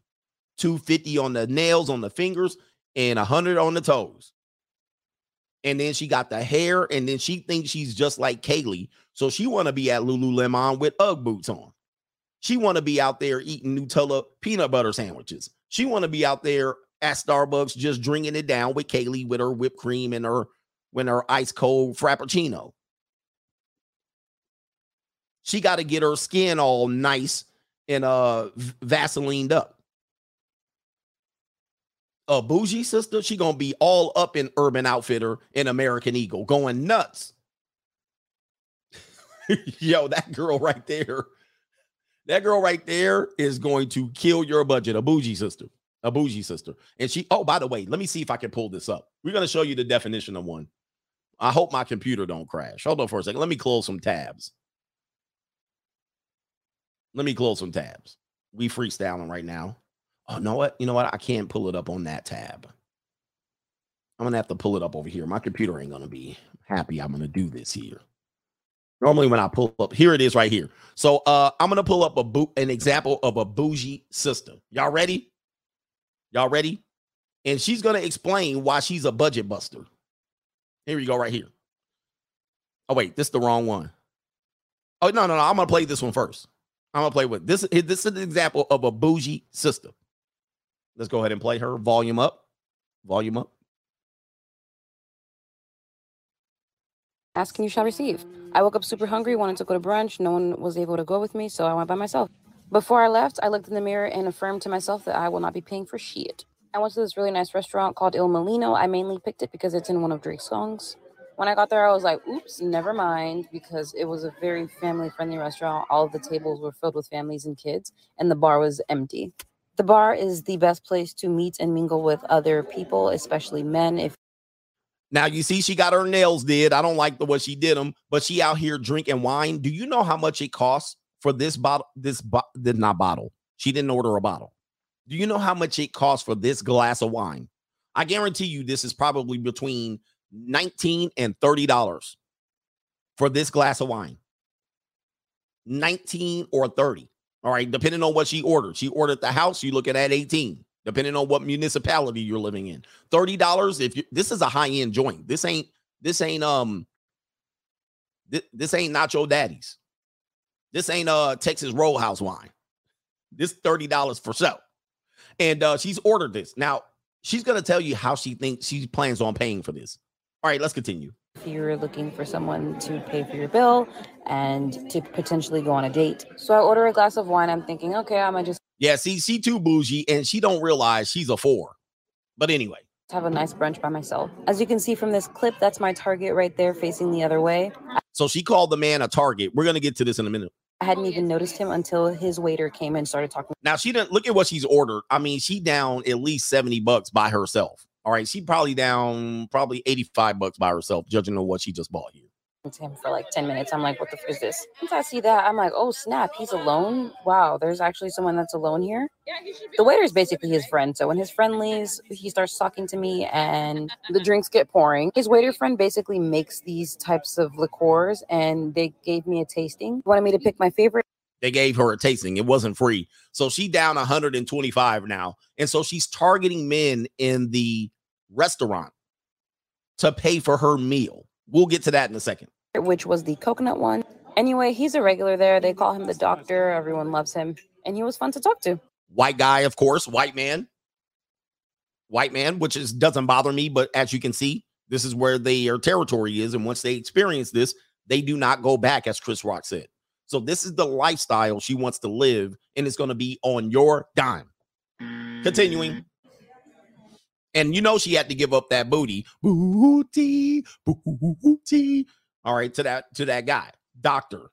Uh, here it is right here. We'll play this clip part two. which could be part one, but I'm not sure. Booty, booty. Here she is right here. Hopefully, we can see this. Point of view you spot your target who's going to pay your bill, but a waiter is having a long ass conversation with him. Here's an example bougie black woman. Let's continue. Pub, you spot your target who's going to pay your bill, but a waiter is having a long ass conversation with him. Oh shit. I gotta turn that down. YouTube will get a copyright. So um what she's doing is she's going to this restaurant. Holy mackerel. Uh here it is. She's gone to this restaurant to eat. Wait, that's the wrong one. How did it skip up? Right there. And she's going to spot the target to pay for her bill.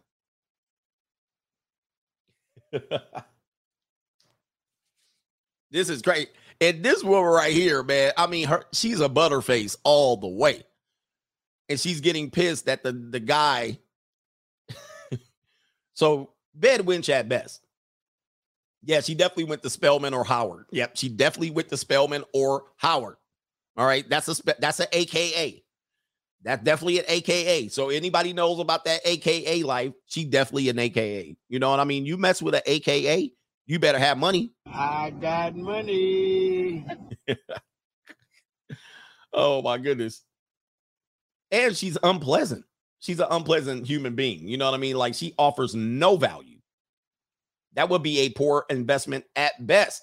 We got our homeboy. We got money coming in the building, co-sponsor. Shout out from Dave from Wendy's. He said, shout out to the coach gang and the blue chip mindset. Stay focused at all times, gent, and try to avoid, try your best to avoid being taken out by the Reading Rainbow Coalition. Butterflies in the sky.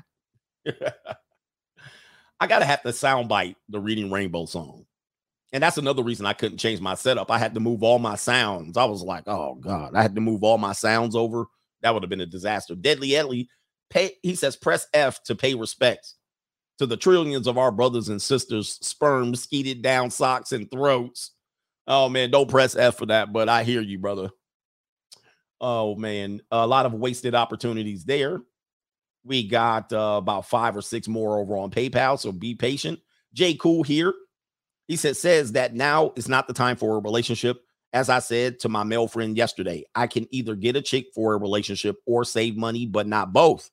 He immediately said to continue saving my money.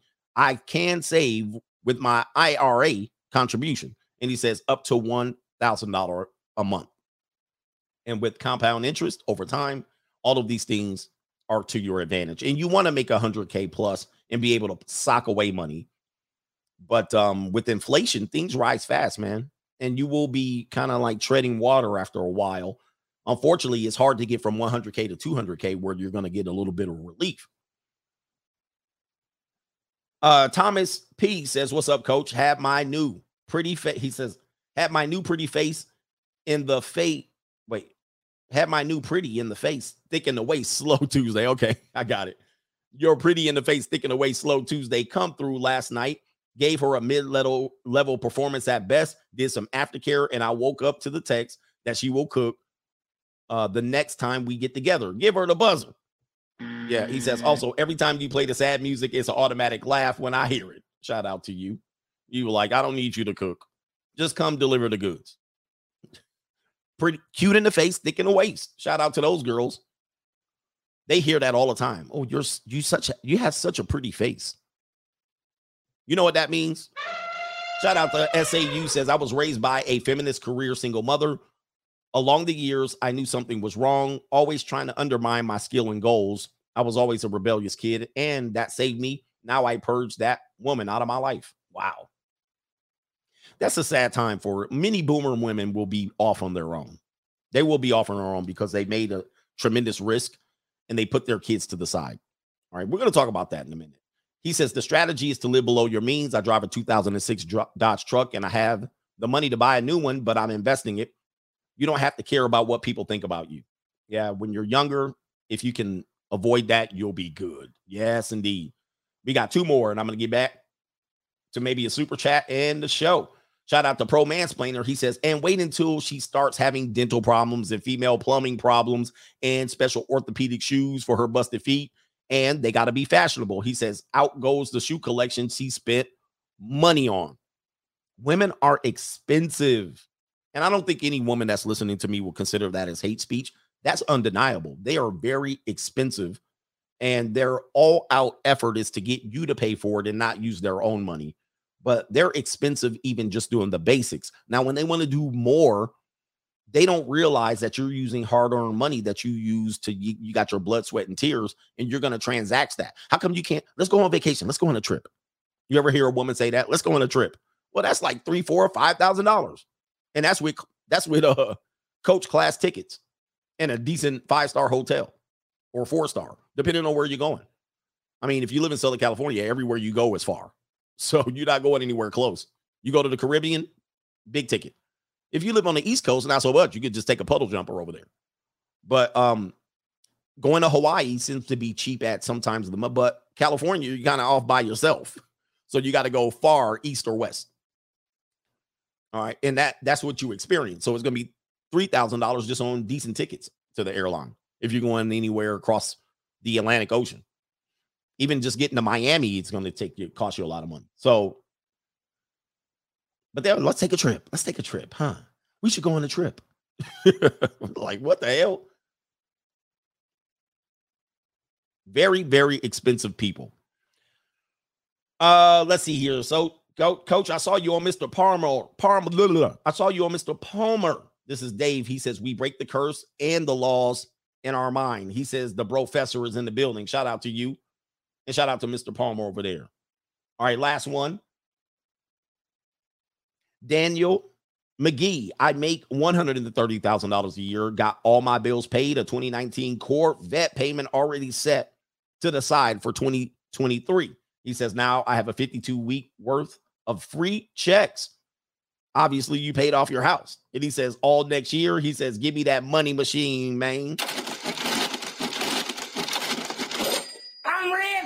One thing, uh, one secret to life is to be able to pay off either a house, even though I'm not a guy that fancies house ownership all the time for everybody, but paying off a house or paying rent free, living rent free somewhere is one of the greatest things you can do for yourself.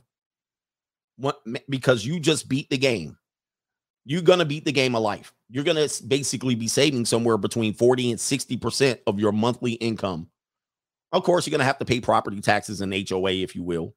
Okay. But a paid off house, hopefully it stays in a nice neighborhood. All right. Which is probably not going to happen. All right. You always say, I miss something. Somebody always saying, I miss something. Hold on for a second. Just gee, uh, hold up. I didn't. I said you. J. Cool, I got you. I got you. I said, this is not the time. This is not the time to have a relationship. I got yours. Mm-hmm. Mm-hmm. I got you. but yeah, man. Paid off house, paid off house is a big one. That's a big one. All right, the Reg says the Gents channel when says your name and gives you credit in 80% of the videos. He even puts the link to your book in the video. He's a fan and a supporter. That's a member of the coach gang. Shout out to the Gents channel because a couple people coming over there and said he. I haven't listened. I've only seen one video, but a couple people said that he's using my stuff. But somebody just said that he credits me and he has my link in the. Okay, shout out to the Gents. All right, appreciate that. Appreciate the members of the coach gang. I'm not throwing any hate or shade. That's what's up. Lululemon in the building. Okay, let's get to the next point. This is a three hour show. This is a family show, by the way, but I might say a curse word coming up here. And I'm being nice today in the money mindset, right? Am I being nice today? I'm normally a little bit more, um, a little bit more honorary trying to deliver this message, but we're playing nice today. Let's go to Straggle and Sniggle Theater, though. This is going to be interesting. Brothers, take notes.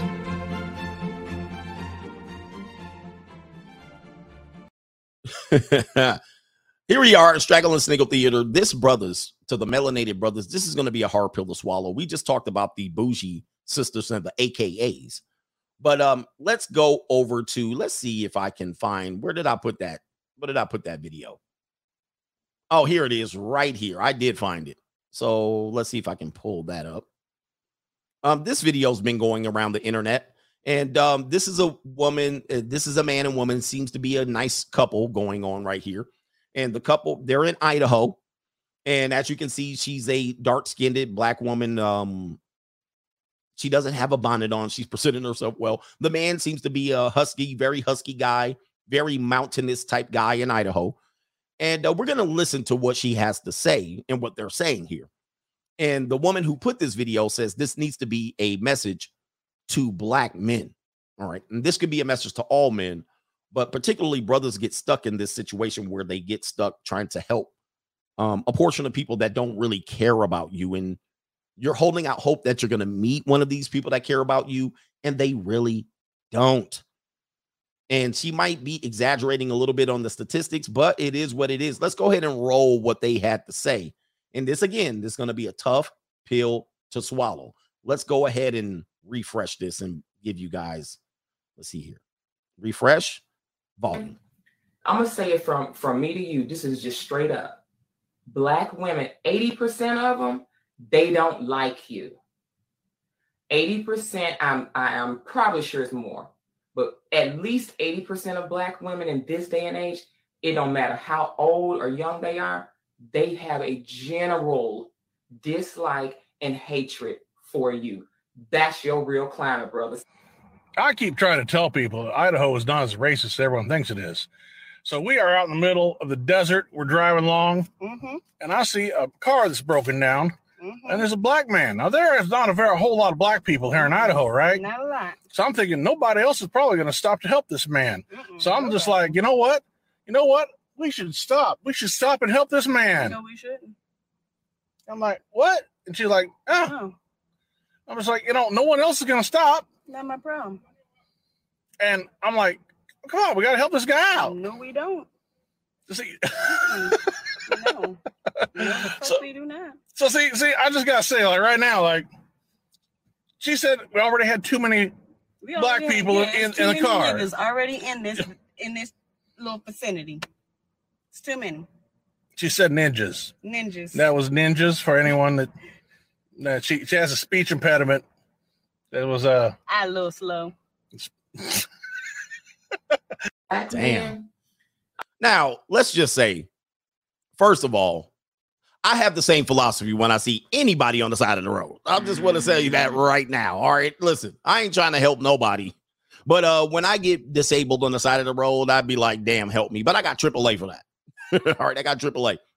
So with that being said, I will give her a pass. But they're trying to make this a little bit different, meaning I'm not going to help that black man specifically because he's a black man. That's where she's taking this. And many times we get called all the kind of you hate your mama and um, all of these things, right? You you ain't black, and they will take your racial card if you are caught with a fat white white woman and all of this stuff. okay, so the fact that they're making it is about this was a black man specifically, and we got too many ninjas in the car. This is definitely another hit piece where they're targeting specifically the black man. And so this woman who owns this Instagram page is basically saying, here's a dose of reality 80% of black women don't like you. And that's a hard pill to swallow. I believe this is true simply because of the dynamics that we have as a people, right? We have this dynamic where we're pretty much going to be competitors. We have no problem belittling each other. When the sapphire comes out, we have no problem telling black men how lazy they are, or in particularly how they don't produce in this society. Now, that's something that black men can change about themselves. But when it's time to do what? Step up and be the dad that steps up, be the stepdaddy, be the cleanup guy. They have no problems making you a utility. And thus, that's how the relationship tends to coexist. You're the utility, and thus, all of your utility, in order to get a little bit of transactional leg or attention from them, tends to go to waste if they don't respect you. Now, again, other races of women don't respect their men either. There's, you could probably say 50, 60% of other races of women probably have this relationship with their men anyway. But this is just a nature's part of the relationship. I think guys really need to kind of think about this when they try to simp. When you try to come over here, okay, When you try to come over here and try to tell me we need to do this for the community, we need to do this. Well, the community exists because mostly choice. Okay, mostly choices and self-inflicted wounds. So there shouldn't be any loyalty there. What tends to happen is these mindsets that you're getting to, it would be best served if actually you focus on another thing as opposed to that. Let me break this down. And I actually wanted to put this up there because I have right here this tribal, this tribal mindset of when of where men get stuck because they want to try to be the savior for the tribe which that's typically not how it works. Uh, I actually looked this up. I don't know this for sure, but our brothers are brothers from Nigeria. Hi, brother. Hey, brother from Nigeria over here. Dr. Dr. Dr. Mr. I can't even think of it. Dr. Ezekiel from Nigeria. Hi, brother. All right. In Nigeria, I looked it up. They actually have 300. Let me see if I can get it right. Nigeria has is made up of 371 tribes. Hey, I'm Ezekiel Ike Hi, brother. All right, here we go. Um, here it is: 371 tribes in Nigeria. Now, people think tribes that they're, that they're separated. No, these people tend to be together and coexist. But there's tribal identities. But in our world, we would look at Nigeria and we would think all of the people are the same which they are not they all have different type of tribal identities in which their tribe comes first in america we do it a little bit different nigeria is actually 10 times smaller than america but they have 371 tribes. If you look up the tribal identity of america pre-european there were thousands of or at least hundreds of uh, native american tribes including the first nation tribes up in canada. So we lived in a tribal mindset for a long time. In America now, we've complete, completely said everybody's together. We're homogenized. We're all the same, which is difficult to do since our landmass is wide and we are spread out. So we don't identify that we have tribes. We just lump everybody together, or we have this sense that we got to bring everybody up together. But I say that we are, we actually are segmented into very much, much more tribes than the Nigerians. The Nigerians had three, they have 371 tribes. We probably have a thousand tribes, and you don't realize it. Let me just give you this here before we so we can take this down. Let me give you an idea. Let's just take the community in particular. You have different tribes. You have tribes that are Crips and Bloods, uh, BGs and GDs, and Vice Lords and, and Latin Kings or whatnot, whatever you want to do.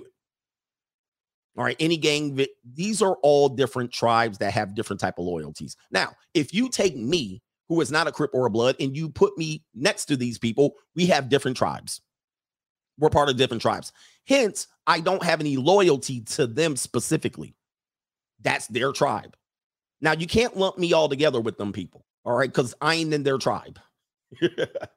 you also have bougies. You also had college educated. You have some people that went to historically black colleges, people that were, let me just segment this.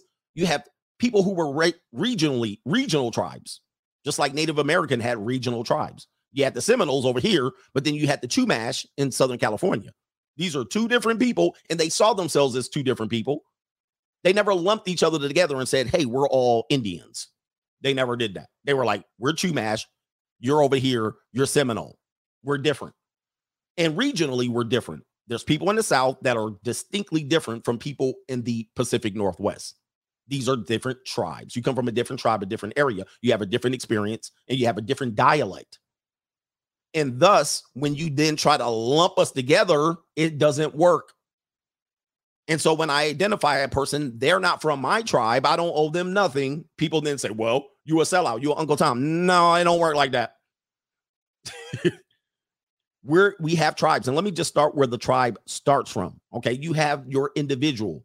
You're the individual you're only going to be um you're only be only going to be subject to work on yourself and self preserve now you came from a family which is your immediate family which would be your mother and your father and any of the offsprings. That is your family.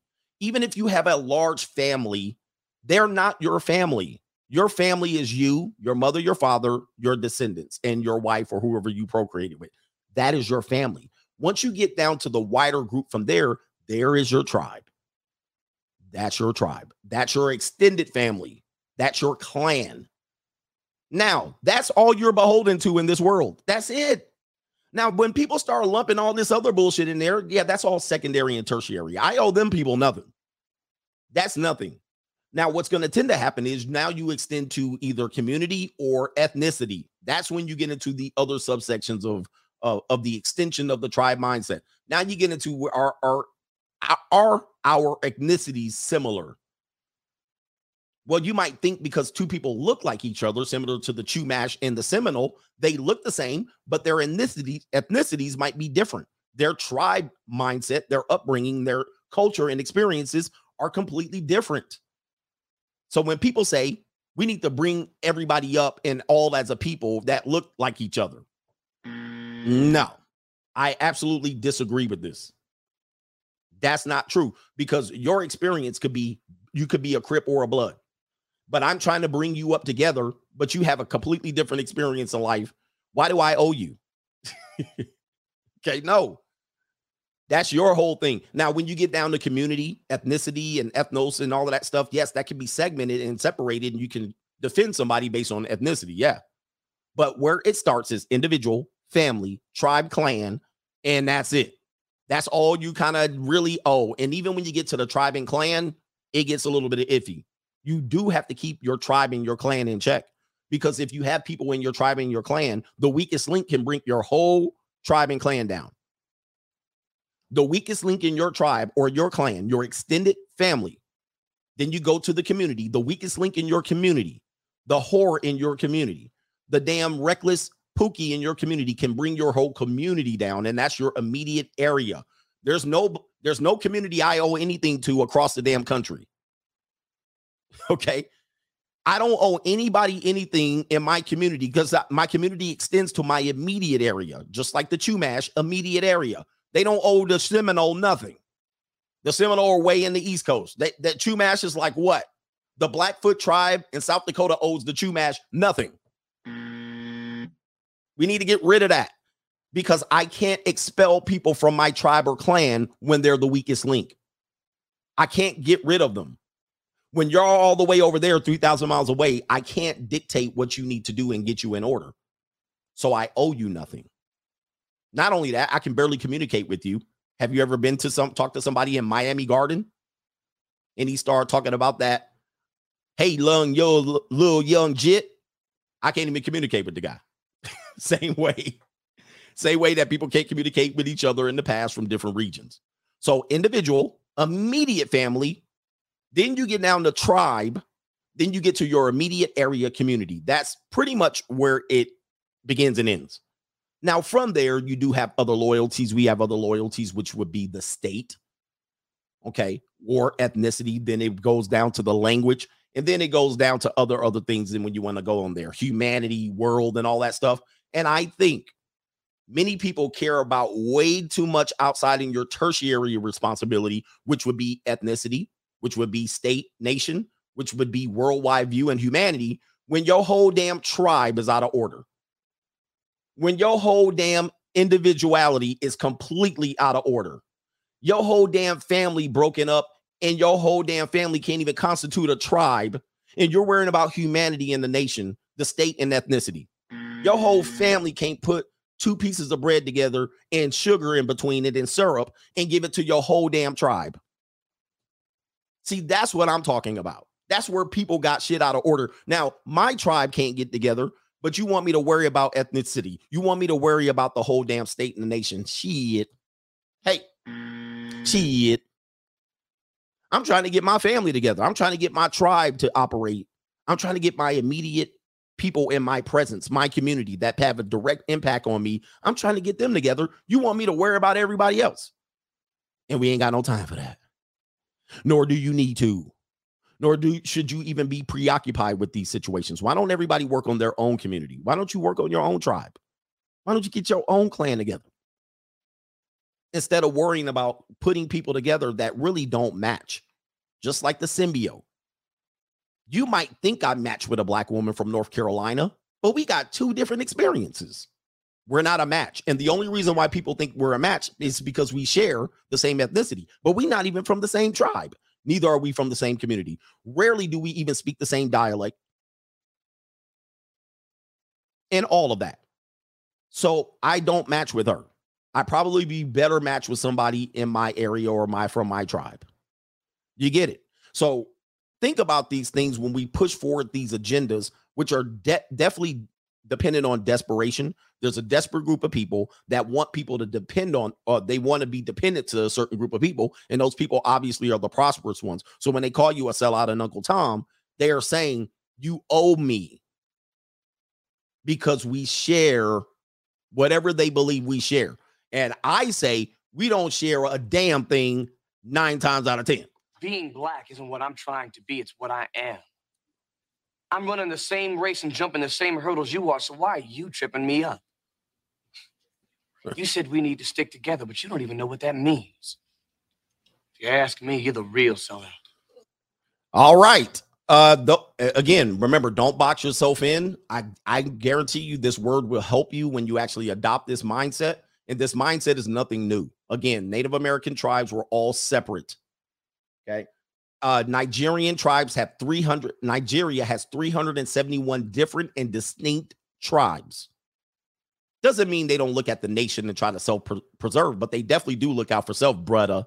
Brother, they do definitely look out for self and they look out for the next individual group, which is the immediate family.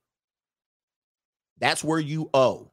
When you get down to the tribe, you do owe, but you do have a, a say in what the tribe does. So if I go to my tribal members and I say, take that damn weave off your head and then take them damn eyelashes off your eyelids, that person will respond. And in kind, they will say, Stop piping down all the women, you damn male whore in the tribe. You're actually infecting the rest of the tribe. Then I have a word and then I have to cooperate, or I face, I face being taken and prosecuted by the members of the tribe and the leaders. But if I can't tell you what to do in my tribe and you can just tell me to shove it up, you know where, and there's nobody that can prosecute you within the tribe, well, we don't belong in the same tribe, nor do I owe you a damn thing. See, that's how it works. If I can't throw your ass out for not cooperating, we ain't in the same tribe, nor are you my people. Period. ah. Y'all hate me, huh? I know people hate me, man. They like this is that Uncle Tom. I owe you nothing. If I can't put you in check in checks and balances, you're not in my tribe. So henceforth, skedaddle, skedaddle. Bye bye.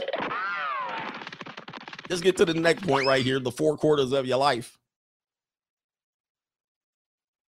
The four quarters of your life. Here it is right here, living by design. We got we talked about this. Implied design is a, a designer. Uh, my atheist professor said implied doesn't design a, a design. Design doesn't imply a designer, meaning nature creates. Well, in life, you have to design your life. Okay. Now you can't live by chance. I'm gonna give you a couple of points here about the four quarters of life. The four quarters of life of this. Okay, you're gonna get a certain amount of life in terms of years here. And it says quarters, but it doesn't necessarily mean 25. All right. That's how you've been trained mathematically related to money. But quarter doesn't necessarily mean 25. It can be broken down into four segments. And the life expectancy typically is somewhere around 76, 78, but we'll round it up to 80 for you. So therefore, your quarters are going to be segmented segmented into 20s. Okay, 20s. 0 to 20, Okay. And then 21 to 40, and then 41 to 60, and then 61 to 80. Those are going to be your four quarters. And if you live by design, we're going to talk about what you should be focusing on very generally, very generally, what you should be focusing on in your life. And if anybody should come into your life and disable or actually prevent you from accomplishing these things in your four quarters of life, they are not a part of your tribe. Right. You must excommunicate them from not only your tribe, your family, but your life as an individual because the individual is the most important here.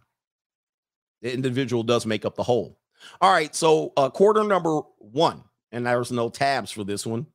I'm going to just look at my notes. All right, so uh, the fourth, the first quarter of your life is going to be uh, where you're preparing for the next quarter. So zero to twenty, that's going to be quarter number one. This is going to give you an idea what you should be doing. You should be preparing and designing your life. So in quarter number one, zero to 20, you're learning. In our culture, we give you up to 18 years to learn. In previous cultures, they gave you up to year 13 to 14 to learn because you're probably have enough adult strength or you have the ability biologically to procreate during these times. So they gave you much more responsibility. Unfortunately, we get people to try to figure things out in the second quarter of life. And therein lies the problem in my mind. It's because we child adults that are second quarter of life. In my opinion, this is a thing. Now, just because you don't get to where you need to be in your life doesn't mean it's too late. But I'm just going to tell you there are going to be people in the first quarter of their lives that actually do not stunt their growth or arrest their development, meaning they get a head start. That's number one. So they take this responsibility in their first quarter of life. They actually do well with it. They soak up the game and then they do well. Now, you, on the other hand, you're going to get started in the second quarter and you're going to be behind. Now, when you get behind, you're going to look for all kind of reasons and excuses, and you're going to start going down the whole tribal list. Well, it was my ethnicity in this country and government and the state that I live in. You're going to go backwards like a fool and a moron and start blaming all of these things first when you need to look at yourself. You need to look at your immediate family and you need to look at your tribe and community first. Mm. That's where the answer is. It ain't the state and the ethnicity and the nation. It's you. Are you And a freshman at the university? Wait, it's it's you. And that's you. Okay. So here it is. First quarter. This is where you learn. This is where you close your mouth. This is where you look up to your people above you, your elders. Okay. And you soak up the game, the knowledge. But uh, unfortunately, we let teenagers, adolescents, young adults tell us what to do and tell us how to parent them. Already, these kids are already mentally unstable, and you drug them up. Many people can't parent their own kids. And here we go. We're allowing them to actually lead us instead of follow and learn and soak up the game. Some kids learn and soak up the game and they start applying themselves so that they get ready for the second quarter and they propel themselves to the top. You, on the other hand, Mr. Know It All and Miss Know It All think you know everything. Okay. But you listen, you learn, you soak up the game, and then most importantly, you have some fun. You have some fun during these times because in the next quarters, there's going to be least opportunities to have fun. So, yes, have some fun, make some mistakes. We always say, make some mistakes, but don't make a mistake that will set you back for the next second and third quarter of your life. Now, here's the deal I tell kids during this time, even close kids to me in my immediate family, I can I can do I can correct mess ups, but I can't correct fuck ups. So it is important during your years, the first quarter of your life, that you do not fuck up. Don't fuck up. Right? This is where you learn all the things that you're going to use to elevate yourself in the second and third quarter of your life. Now, I made some mistakes in my life. I actually used some things like I told you in my first business, my first little business, age 19. First time I actually registered a business. Okay, it don't exist today, but many businesses don't exist today from definitely 20 years ago. But it it it allowed me to learn. I actually made the transition pretty early in life to not be a failure. But have a little bit of fun because it gets tough to have fun later in life and identify any deficiencies. So if you got my course Conquer and um unapologetically masculine that is on teachable which some people have a code to. I didn't think I was selling it still, but somebody keep, people keep getting it every now and then. Do we all have deficiencies? It's okay. Some of our deficiencies are pretty much you can see it, right? Some of us have a deficiencies in culture, race. That might be a deficiency for many people. It might be some things that many people might consider a setback. There might be deficiencies in class, uh, deficiencies in education or availability of education, which people are trying to always get educated by their oppressor I mean, I'm like, they need to educate us. I'm like, not your oppressor.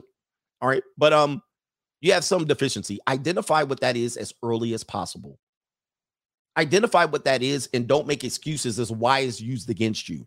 There might be a good reason why it's used against you. Because in a time in nature, let's say if you were short or skinny, that might get used against you because you were least likely to be able to defend yourself, least likely to pass on good genes, least likely to there there was a reason why. Now, in our culture today, these deficiencies can be overcome. And most deficiencies can be overcome. But a lot of people will lean on the deficiency into second and third quarter of life, and they'll still be singing that old same sad song.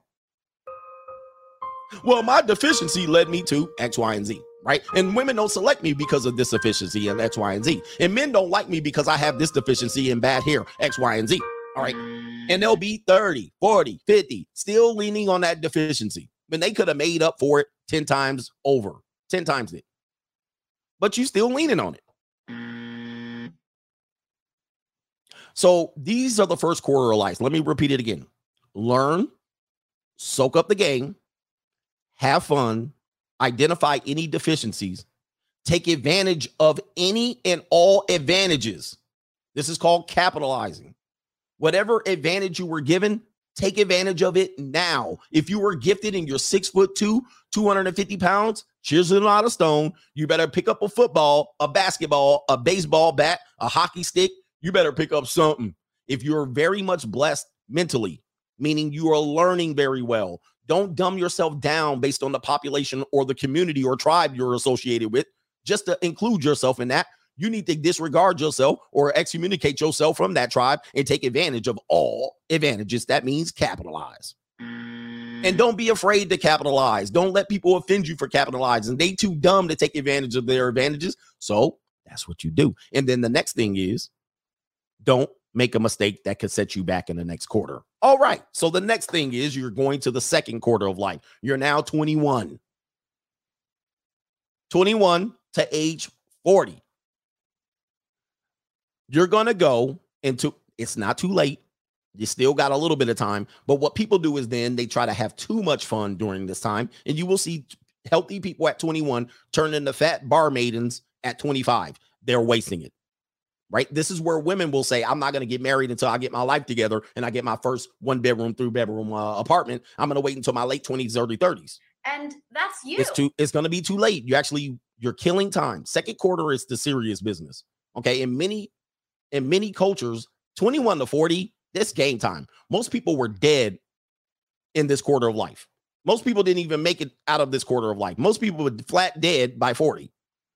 Gone. Like this was their life. you were elderly at 40. You were old maid at 25. Now, because we have the miracles of modern science, this is the second quarter. Many people by the mid second quarter already had a family of three and four. But now we're here trying to waste away, and there's a lot of people stunning their growth and delaying development, um, and they think they still got time. Well, it's you know when you get to the middle of late third, second quarter, you're running out of time. So, what the next thing you should be doing? Don't try to make up for lost time. So, you're mid 30s and your early 40s or approaching 40. Then you want to go out there and pimp and hoe and mac and run game and all this stupid shit, which is going to set you back. It's not going to make your third quarter better. See, in each quarter, you should be preparing for the next quarter because the next quarter is coming fast. Pause. It's coming fast, like you five stroke specialists out here. The next quarter of your life is coming fast, is around the corner. You might think, hey, I'm 20 and you're an old head at 40. You're in the same quarter, you're the same group of people. Based on life expectancy, you're in the same quarter. Don't think because you're 25, you got time, and the old heads are 40. You're in the same quarter of life expectancy. But what people do is, hey, I'm 30, I got time. I'm 25, I'm gonna go shake my ass and party still. You're probably setting yourself back and you're having too much fun in a time period where you should be now practically applying the things that you soaked up in the first quarter. Practical application is what this is called. I soaked up the game in the first quarter. Now it's time to practically apply and build and put in that work. That's what I'm doing in the second quarter. If you ain't doing that, you're going to be effed up by the time the third quarter comes around. Now, the next thing you should be doing is try not to make a classic mistake, which people will do in their 20s and 30s, I'm not 30s and 40s, which you're way too old to be trying to romanticize life, right? You want to live in a utopia. You want to live in this romanticized life of finding a wife and having it, bruh. That's all gone now. That's what the first and second quarter was for, the early second quarter. It's all gone now. The magic's gone. The thrill is gone. It's time to get serious about life. Okay. So you're trying to romanticize and hope and wish and trying to get black women to cooperate and all this shit. It's all gone now. You had that in your early, your late teens and early 20s. If you missed the boat, you missed it. So if you, yeah, it's trying to, you got to get realistic about life. Remember, design implies a designer over here. So design your life.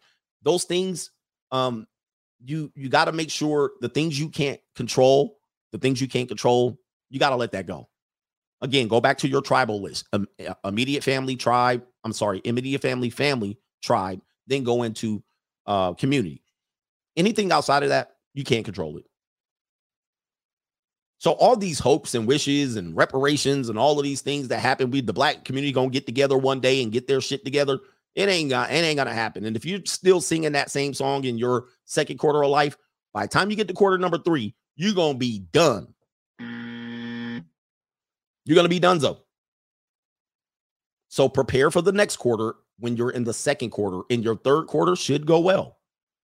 You can still make mistakes in your second quarter, but by the time that mistake, those those mistakes should be able to be seen early enough in the second quarter so it doesn't debilitate your third quarter.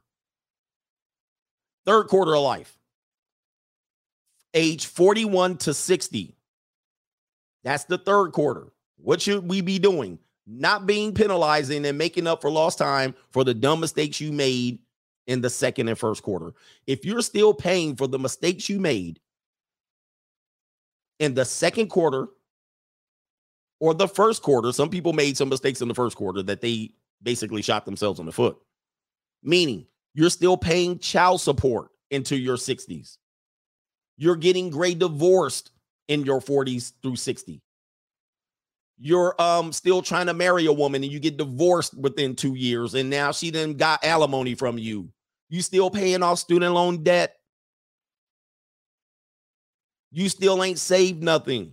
You don't own any property. You don't own a damn thing. If you're there in the third quarter of life, whew, somewhere you done messed up. okay. If you still trying to be a Mac, if you still trying to run game, if you still trying to be a player in the third quarter of your life, you fucked up somewhere. And it might not have been you. It might have been your culture, your ethnicity, your gang, your tribe. It could have been you, your immediate family. Somewhere you messed up. And somewhere you got to identify it. And somewhere you got to do a 180 degree about face and change this shit up. It is now time for the no huddle offense. All right. Right now, the clock's winding down. You're down two possessions. You got one timeout, and you're at your own 20. We got to get going. Now, many people won't even make it out alive in this quarter of their life. And that's probably going to be because you did drugs and you drank in the second quarter of your life, probably in the late first quarter of your life. See, those things to start to show your skin gonna be bad. You're gonna have dark eye circles. You're gonna be overweight. Your health gonna deteriorate. You're gonna get the gout. You're gonna get the damn high blood pressure and diabetes. Yeah, that's because of what you did in the first and second quarter of your life. And now in the third quarter, you gotta pay that bill back. You on prescribed meds. Your mental health is up. Right? All of a sudden, you snorted cocaine. All of a sudden, you paying that bill back, and time will come back for your ass. So the clock is ticking in this third quarter of life. You have less time to gamble with. Don't play games. We don't have time for Hail Marys. We need to run the two minute scripted offense. You can ill afford a critical mistake during the third quarter of your life. You can ill afford a critical mistake. A mistake at this point of life is fatal. Fatality. It's over. It's a wrap. Okay. You need to very you must be very methodical. March the ball down the field. Throw out routes and fades. If you throw down the middle with one timeout and then under two minutes left, it's going to be deadly to you, right? So now what are we doing? We're actually getting health checkups. We're actually taking care of our health way better than we did in the second quarter, which you should be doing. All right, I should have put that in there you're actually living off the fruits of your labor, meaning you've already built in the second quarter. Now you're living off the fruits of your labor. So you're working on staying mentally strong. This is why I can ill afford to deal with uh, mouth breathing women. They they don't offer anything to me. All right. Uh, romance is one thing and love is one thing, but I can't afford mentally unstable people in my life. And I can't afford people who fucked up their first and second quarter coming into my third quarter. I can't do it. I can't do it. I'm not willing to take that gamble. Right? I don't there ain't enough peace leave. There ain't enough sin of a, of a woman to make me risk it at this point because I'm clearing up the mistakes that I made in my second quarter. And I'm working on my mental health. I'm working on my physical health. I'm working on my nutrition and fitness. These are the primary importance to me. And I'm living off the fruits of my labor. And I'm actually still building. Yeah, you can still build, but you can ill afford for fatal mistakes. And I'm preparing for the fourth quarter of life. Yes, it's coming. No matter if you don't want it to come, it's going to be here. Time keeps on slipping, slipping into the future. You can't stop time. Time is of the most important. Time is critical. You can't stop the clock. You ain't got no more timeouts. You can't throw an interception pick six at this particular point. I can't throw, I can't fumble the ball. I got to make sure that this stays above board. So when you say you're boring and what about love, I need to prepare for quarter number four. I'm early in the early third quarter right now, but I can ill afford a critical mistake. I can't chance it no more. I'm preparing for quarter number four. And if some knuckle dragon ass woman comes in here and messes it up, I only have myself to blame for taking that risk. So I choose to buy them and dismiss they ass because time is slipping. Now, fourth quarter of life. What you need to be doing is maintaining being functional in life. You not to be able to be standing upright. I met a guy who was in the fourth quarter of his life. He's 75 years old. This is age 61 through 80. He's 75 years old. He works at the arena. He does like customer service at the arena. He looked good, black man, probably about my size. He was less muscular, but he walked well. He was living good. He was happy in good spirits and all of that stuff. And he did this job just to be able to get out. And it keeps him staying mentally sharp. The dude, and some people are blessed. Remember, take advantages of your advantages. Some people are blessed genetically to live good into their old age. And especially if you don't mess it up in quarter number one, two, or three, you can live 75 and live good and functionally. But if you're beaten down and you're henpecked and you gain weight and you partied into your second and third quarter and you did drugs and you got a got with a bad woman and you still on child support in your 60s, odds are when you get to the fourth quarter, Okay. So you need to stay mentally sharp. Work on math, Sudoku puzzles, crossword puzzles. All right. Read books. You need to be on cruise control by the time you get to this point because you can live well. Now, this is what gets you to overtime. Yeah, man, overtime. See, we talked about life expectancy first quarter, sec- second quarter, third quarter, fourth quarter. But the real prize of life is getting to overtime, getting past the point where people expected you to get past and you're still functional at 81, 82, 85. All right. And you're not panicking. It's not critical. You're not trying to run out the clock. You're now at the point of blessing. And to get blessed, you got to make sure you're good, strong mental health, good, strong fitness wise. You're taking care of your nutrition in the second and third quarter of your life. You're not snorting coke. You're not uh, smoking from vape pipes. You're not smoking the weed out. Oh, it's not harmful. I bet you when you get to the fourth quarter and overtime, you're going to see the delay. You're going to be walking around here like your boy Joe Biden. I've done some dumb things. And I'll do dumb things again. At that point, when you get to overtime, hopefully you're not dependent on everybody else to get your ass around. Okay. Hopefully you're living good. Hopefully you have taken care of your individuality, your family, and your tribe in order for them to actually give you a good base and a blessing in overtime. But if you effed up your life, you're gonna be running around there waiting for your SSI, Social Security check, your disability check to come in. People are gonna be f- finessing your ass. People are gonna be poisoning you. Your damn ling ling nurse ain't gonna, gonna let you touch her booty, booty. All right, so this is where I'm gonna be in overtime right here. I'm gonna just show you right now. All right, this is where I'm gonna be. This is gonna be my nurse. Now she might steal my money. All right, let me see here. Where's my nurse? There she is. She might steal my money, but I'm gonna still feel her booty, booty. oh my goodness. Oh man. Yeah, that's gonna be me. All right. But this gonna be some of y'all in the third quarter of your life. You're gonna be still knocking broads up, trying to prove how much of a man you is. And then somewhere in your early 40s, you're gonna want to roll the dice and you're gonna try to find you a good little woman, and she gonna get knocked up, and you're gonna be on child support into the fourth quarter of your life.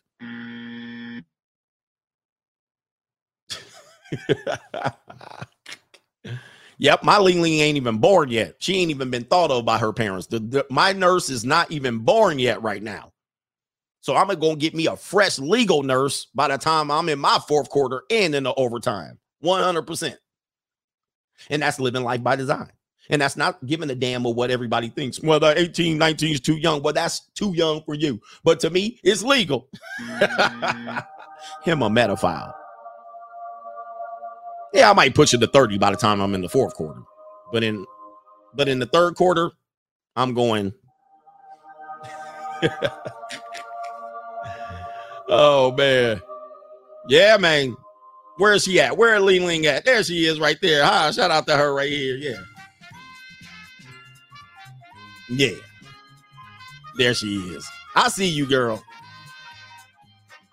Ooh-tee. yeah, man. Where is this at, man? Let's take this down to get to these super chats going on right here, man. Hey, those are the four quarters. Hey, so what you should do is in this, you might not actually define it the way I defined it. That was my own definition of it. So what you should do is living life by design as a man, define what your four quarters and your overtime should look like. So you wrote down my notes, but now it's time for you. Now it's time for you. That's you. Hold on for a second. And that's you. Write down what your four quarters and your overtimes look like. And what are you doing in this quarter, whatever quarter you in? What are you doing in this quarter to realize um to realize how you're going to make your third and fourth quarter and overtime better? And I want you to think when you write down your goals, what can I ill afford? What mistakes do I need to avoid to make sure my third quarter isn't as good as my second?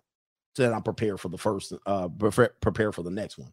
All right, super chat time. Bob is in the building. If you are in the second quarter of your life, can you make a little time to have fun to catch up to the fun you didn't have in your late teens? I'm willing to sacrifice my hypothetical family by having a baby.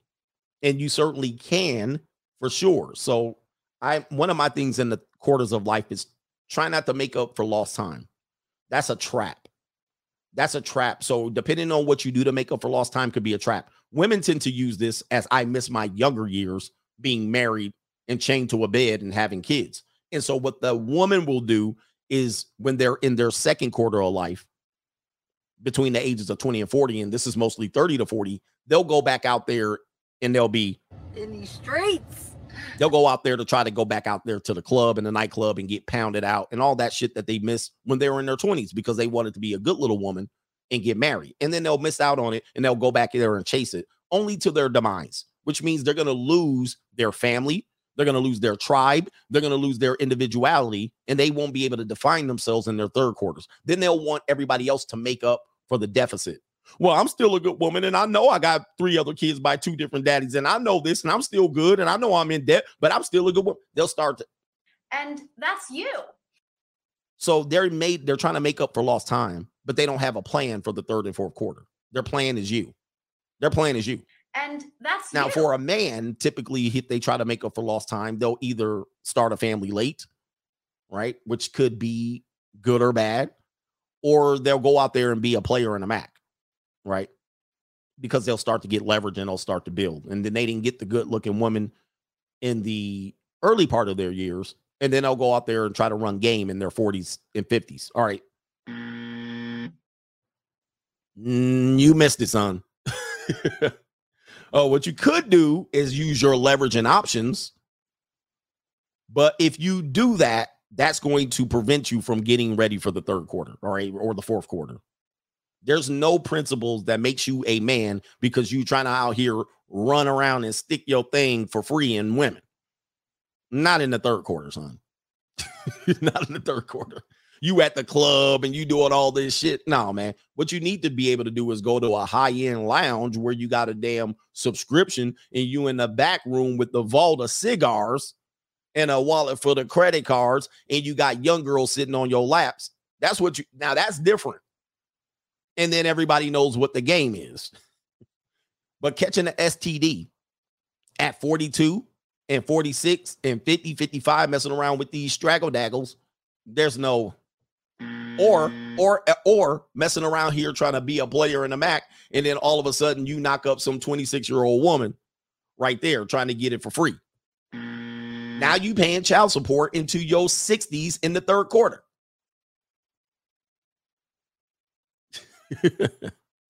you ain't play, you playing child support in your 60s, bro. Like, come on, man. Stop. You get married, remarried again at 46, divorced by 51, paying child support into your 70s.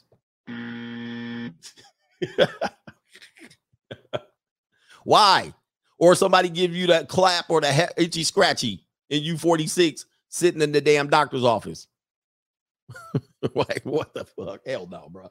Yeah, they call that hustling backwards. So be careful, man. Hustling backwards. Yeah, custody exchange. Dude, we've read stories about dudes doing custody exchange in their 60s. I'll be damned if I'm doing custody exchanges in my 60s. That ain't happening, bro. That ain't nope. And if I do, I know I messed up. Child support is not taking money out my check in my 60s. No. I refuse to design my life like that. That's a L. You're living you're living on the edge. Where we at? JC says, in my opinion, the fourth quarter should should be about trying to extend the years. Yes. Fourth quarter, let's get to overtime. Absolutely. Absolutely. Where we at? Dudes trying to hold on to Mac game principles in the third quarter of their lives. Are you a idiot? Are you a fool? What? That's something you would do in the first quarter of your life, to be honest. Like first quarter, early second quarter. Yeah, man, look how good I am. I can get these women to do what I want them to do. Okay, yes, all right. You're the man. Once you get to quarter number three, you need to sit your ass down.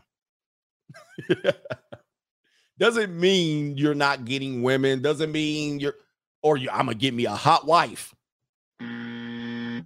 Look at my trophy wife. I'm in my 50s. Dude, she gonna divorce you so hard. And she's not with you for you. She does not love you. She has no love for you.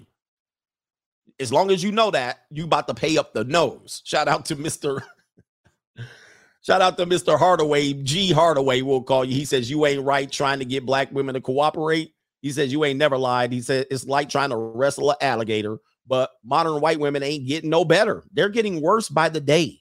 He says, Even though you can't win for losing sometimes, I even say when you go over there, I don't care what color you are as a man, getting women to cooperate now is damn near a mission impossible. And there's some guys that teach these skill sets. Okay, there's going to be this guy. He's going to be somewhat young or look young for his age, and he'll be like, "Nah, man, y'all doing it all wrong." See, what you need to do is, and I'm telling you, you throwing away time trying to do this. You're talking to a brick wall. like, what the hell?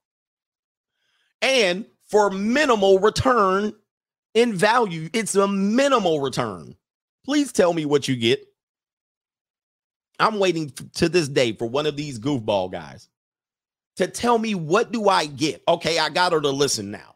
All right, because every inevitably my whole debate is going to be like, okay, you can do this, right? And they'll be like, yeah, Sean, yeah, Sean, you can do this. You can get a woman to do what you wanted to do, and you can get a woman to follow you. And I was like, it's work for you, right?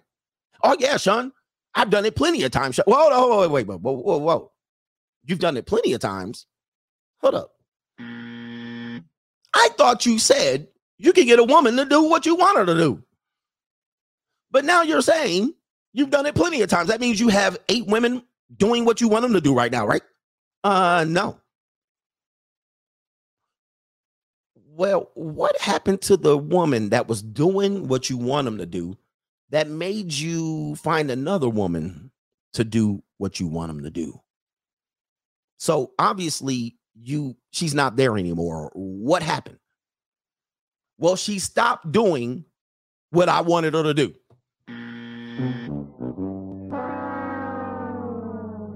So hence I had to replace her ass.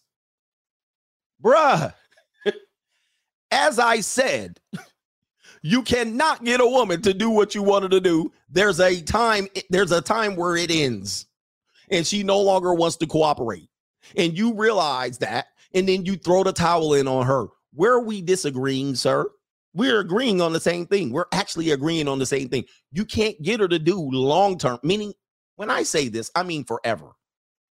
When I when you say to me, I can get a woman to do what I wanted to do, my next word is forever. Like I'm doing this for good. Now, if you disagree with me saying you can do it, but then hence saying you can't, you've had to do it a couple of times, you had to stop, you had to stop, start, invest, stop, start, invest. I, we actually in agreement. This is not a long term endeavor. This is a short term. I can do it short term. But why would I keep stop, starting, investing, instructing, stopping, starting, investing, instructing, finding, stop, start, stop? At that point, what the hell am I doing? What and what return am I getting? None of these dudes have any of these girls that have made you millionaires. None of these girls that you stop, start, find, investing has made you the person that you need to be going into the third quarter. It was a waste of time. And you had to find another one. Stop, start, invest, find. Where are we missing the point here? I have so many people disagreeing me, and you can't keep one woman to do what you wanted to do. Hence, you're gonna be wasting too much time. I need to focus on something else. I'm gonna look, man. I ain't got no time to be investing in eight women just to get a return I could get out of myself by investing in myself. I ain't got no time for that shit. Now, what I could do is use three hundred dollars to get whatever I needed to do, and then keep it moving. Y'all be throwing away time trying to make something work. That's not workable, obviously. Did you see the movie uh Wall Wall Street? in which the corporate raider, our man, Mr. Greed himself, Mr. Wall Street, I can't think of his name, Gordon Gekko. He would go by these companies and he would destroy them and only to sell portions of the company off. And then he would leave the company hanging high and dry. And then the young guy, which was Charlie Sheen, Charlie Estevez himself asks Michael Douglas, um, Gordon Gekko He says, you know, they're offended. Why do you keep coming into these companies and wrecking them? What it what was his response? Bud Fox. What was his response? I want to see if somebody's good in Wall Street. Why do you keep coming into these companies and wrecking them? Anybody see? I'm going to see what they say. No, he didn't say greed is good. There we go. Kevin, the software tester, got it. Kevin, the software tester, got it. Yep. Mr. Ant the Great got it. Because they're wreckable. Mm. Unknown got it.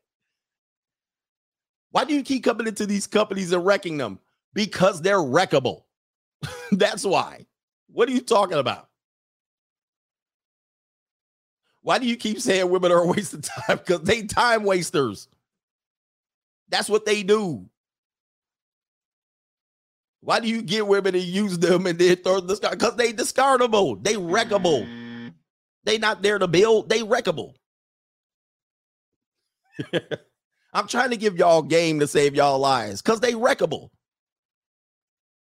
They ain't there to build with me. They ain't gonna build me up to the person I need to be. Very few of them will. This is a me speaking generally. There's always gonna be one that does. They're very few and far between. Hence, these guys that run game and spin plates proof that I'm right. They can't find one. That means they got to find multiple. And they will always keep finding these and putting in time and teaching and employing, and they will end up destroying. And then now you got to do find another one again. You agree with me. We don't disagree. because they're wreckable. All right. It's what it is. Stop putting so much emphasis in this. And there's no thing once you get into the third quarter of your life, there's no win here. You're not winning on this one in this investment in this endeavor. Maybe in your second quarter, maybe if you become a guy, and I'm gonna get to the cash app. If you become the guy that's uh the guy that turns your business into Playboy, or you turn it into Girls Gone Wild, or something like that. But just getting women to lay with you and using that as proof that you got something of value from them, you did it. I can guarantee you the time that you took, it did you didn't get the value out of them. Shout out to Carl S. He says, he says all that, not even including credit card debt. And that's the whole thing, man. You're gonna you're gonna accumulate in the third quarter of your life many women that you need to choose from. And a lot of guys are going, Well, who I need to find a girl.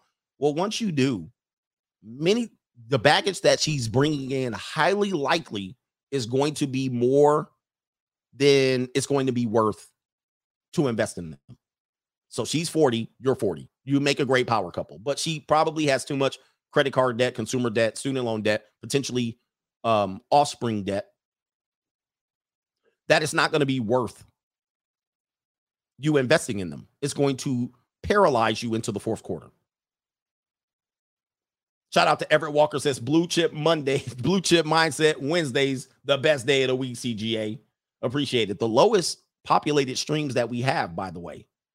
Shout out to Carl S. He says Michelle Obama, Erykah Badu sisters in the building. Yeah, those those women are expensive.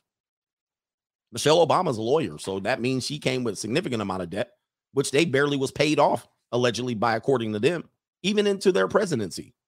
They were still paying it off. Okay. I mean, these are expensive sisters, but Everett Walker says, get your money right now, fellas. Economy is burning. How doom and gloom of you? Doom and gloom. Man, the economy's all right. All right, stop spreading that doom and gloom around here. Frodo Bagum Young, he says, we still ain't seeing NYT streams and podcasts and Spotify or the night streams. All right, I got to upload them. I think for some reason I go to going off to the junior college, but I get done with those. So I'm going to put those up. All right, Timeless Game says Antonio Brown is a piece of shizzle. He's not, he's man, I would like, I would like to see where he goes into the next quarter of his life. All right, he's got to get it together. But he did what had what happens with him is he had a very good, prosperous first quarter of his life. And now some people, some people don't uh, have a plan into the second, third, and fourth quarter. And he clearly doesn't. Shout out to no government name Tyrone says Gisele's Wikipedia page states that she believes in witchcraft and used it to predict Brady's Super Bowl wins. She also considers herself a witch. Google it. Well, that's obviously overlooking a red flag there. Wow. A lot of women do believe in witchcraft, um, either by strategy or um, just because the culture believes in it. Right. So, uh, any person that knows astrology and they want to go into mystic magic and crystals and all, I'm not saying these are negatives. What I'm saying is you're messing with the spirit now. Okay. And spiritually, you guys better match. You better match spiritually because if you don't match spiritually, she's going to be able to do things and conjure up things in the spirit world, which I don't play with.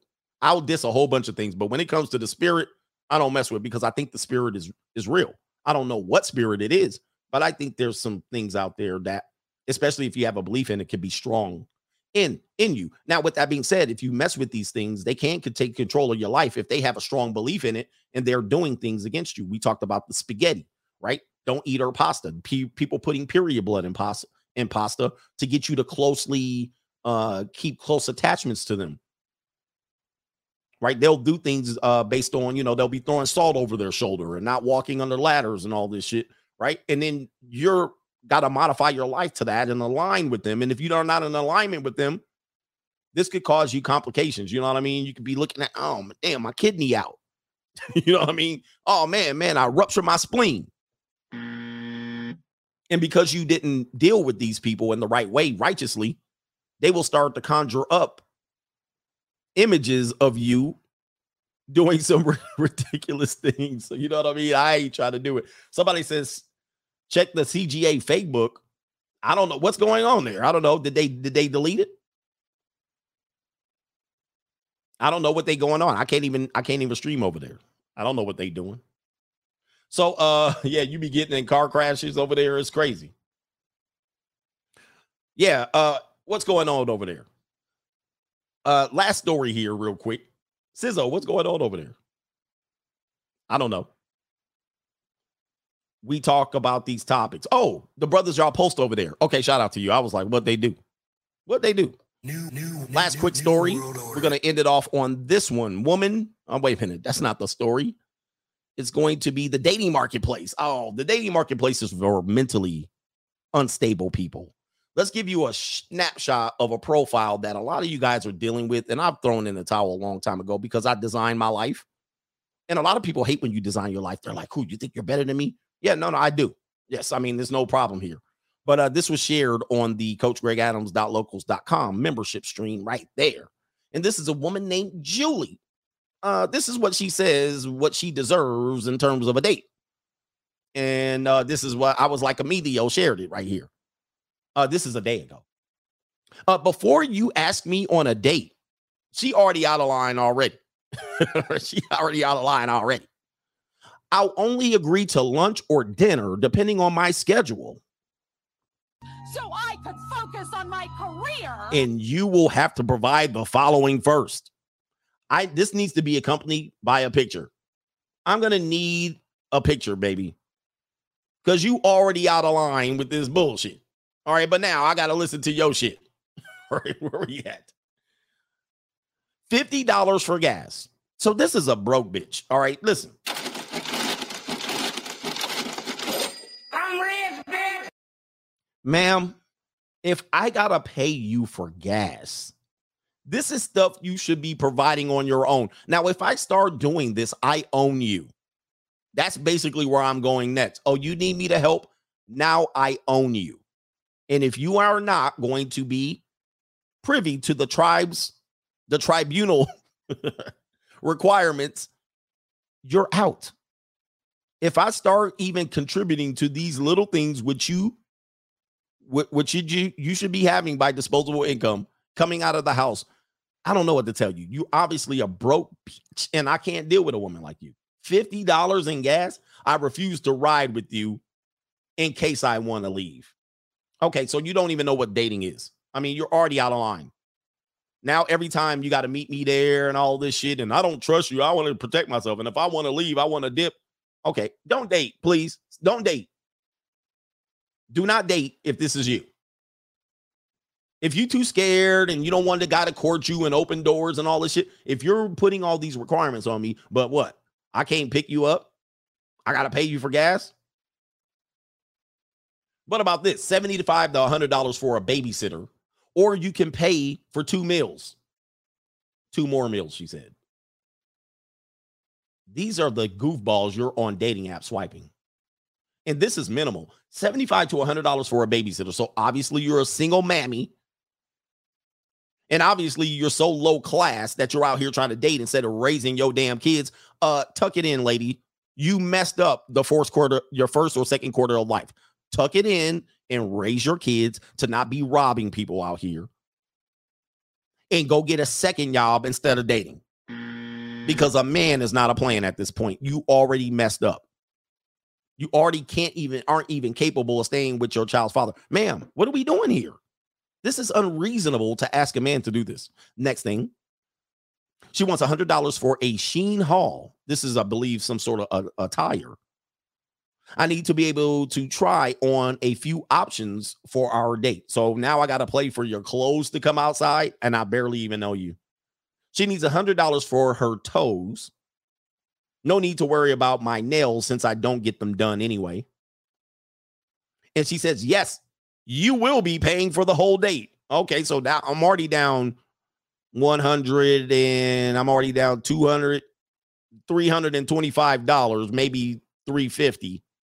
I'm already down 350 just to bring your ass out the house.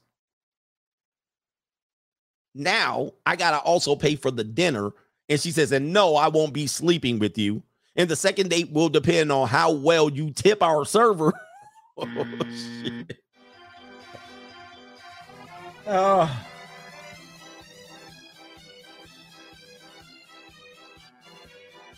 Nah, Sean, you can run game all on her, Sean. Don't believe anything she's saying, Sean. Sean, you don't believe that, man. She don't charge me nothing, man. I will get all this shit for free, Sean. I don't even care if I got her for free. She's a lunatic. And she says, if this is too much to ask, then I'm not the one for you. And that's you. I like, he said, I live my life like this already. No, you don't. If you can't, then please leave me alone. Ladies, am I missing anything else? Yes, you're missing the you're missing some marbles.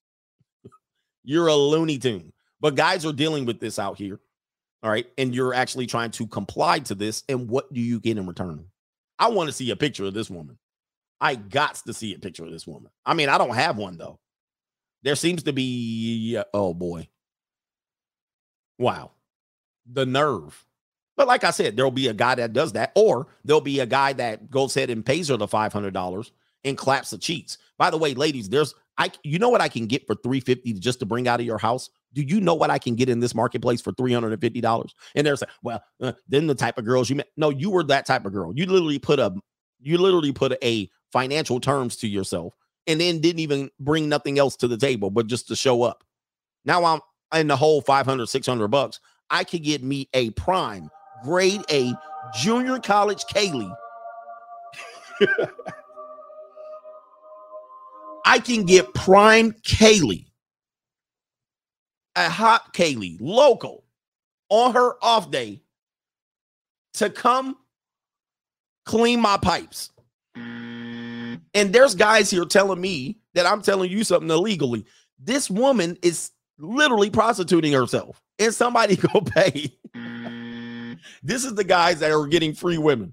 Oh, with real hair, stringy hair, stringy, long, long hair, right down to the middle of her back, putting it up in the. Po- She's gonna come with one of those things, you know, those hair ties around her wrist.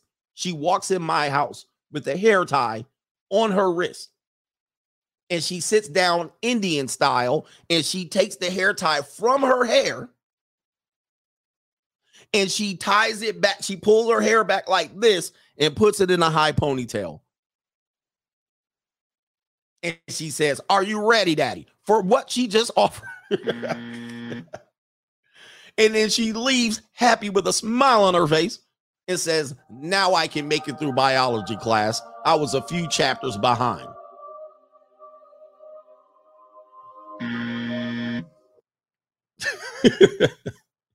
because they're recommendable. I'm not saying nothing. I don't do these are all jokes, by the way. These are all jokes. Oh, I was gonna show you something, by the way. I'm gonna show you something. Hold on for a second. Hold on for a second. I'll show it to you. Let's see here. And they'll leave stuff like this. This this is this is what I found in my Porsche 911. This is what I found because I was looking under there. I saw a dime and I saw something else gleaming down there. So I look and I'm going to show you my phone. That's what I found. I was like, where did that button come from? Oh, yeah. anyway, sorority house got a little bit of extra. oh my goodness. Yes, this, you know, definitely, definitely was UCLA territory, marketer territory. Oh man. Anyway, man, shout out to everybody in the building, man. Look, man, let's get to these super chats. Make sure she left a souvenir for me. I was like, hmm. That's not a cracked screen. That's the cracked plastic on the screen. See, I get the clean plastic. I got the plastic. The screen's not cracked. That's just the plastic thing, brother. Come on, man. That's just a little plastic they lay down there, the $30 piece of plastic, so you don't crack your screen. That's interchangeable. Him a manophile.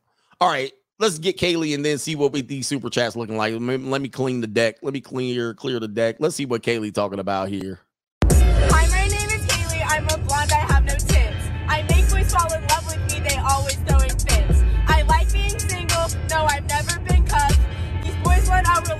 Relationship, but I'm just trying to.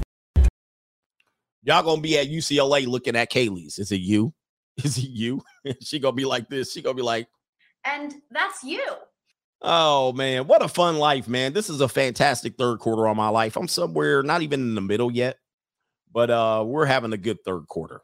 We're having a good quarter. Next, we're gonna be at Arizona State University, uh, having some fun over there. We definitely gonna be having fun at ASU. Shout out to the girls at the Tilted Kilt. They're kind of fine lining their way, trying to get. They can't really get all the way over. They're like, what's going on here? And shout out to the married women who have to get permission from. yes. And on to watch my show. I've already invaded UNLV. All right, UNLV is it's a little bit crazy over there. It's a little bit crazy. They're a little bit cuckoo over there, UNLV. Let's see here. Let me see. I got a couple more chats came in. All right, AD Austin. Hold on for a second. Let me go to here. It was a PayPal. Let me check before we go and close out the show. AD Austin does say something, then we got to get out of here to go make some money. He says uh, BWs manipulate and sacrifice black males for their life seed and energy all the time. He says it's all negative spirits. He says you guys got to leave these type of women alone. They specialize in sacrifice. So yeah, I mean, guys, I mean, the single mother rate kind of shows it, and all of a sudden you're going to be blamed, right? It is Jermaine Fo. We know how it works. It's it's a little bit tough and critical, so you got to watch out. You got to watch out. And if they get shot by the police in the middle of the street, what's eventually going to happen is they'll make that man, that young man, a martyr, and talk about how good of a kid he was and how perfect he was based on her her raising skills, her child rearing skills. But they won't have. They'll have to have a GoFundMe. They'll have to have marches and parades. They'll have to do all of these things, and she'll expose herself to be kind of a failure. But uh, she'll make herself a queen, a martyr. Oh, oh, poor baby. Oh man, man, man, you lost your son. You lost your son out here in this to this street violence. It's the same thing. This is all sacrifice. And when you boil it down to sacrifice, and we take periods of history, it teaches us. We're almost at the three hour mark. Take pieces of history. This would be recognized as some sort of sacrifice. Okay. All right. It's not. It, it, it's not as. It's not because they did something good. They did something very, very bad. Sacrificed her son so she can be forever. Oh, that baby. She lost her baby, Timon. Timon was such a good boy and he graduated. Look at him. Look at him. Look at his picture we show to the media. He's such a good boy and she did a good job raising him, but the streets got him. You know what I mean? And she did everything to actually discourage him from doing well. And uh, he actually was out here doing dirt. She knew he was doing dirt, but now she can be ever be the uh, sympathetic queen by writing out his murder. writing out his murder the rest of her life and she contributed to it definitely i mean she put him in circumstances to, for that to actually death to become him and anyway shout out to everybody man let's end on a positive note let's end on a positive note shout out to the coach gang and we out of here Here comes the bankroll. Here it comes. This is what make it all happen right there. That's, See that's what make it happen. This what make it happen. If a man want to know how to meet a nice woman, how you meet her? With this. First damn word come out your mouth. I got money. But those not respectable women. I don't want no respect. I want some ass. Damn the respect. I want you to break down like a 12 gauge double barrel shotgun and show me what you're working with. But don't you want commitment? What? Go who? You don't want to be committed. I'm committed to getting her to that bedroom and giving her what she needs.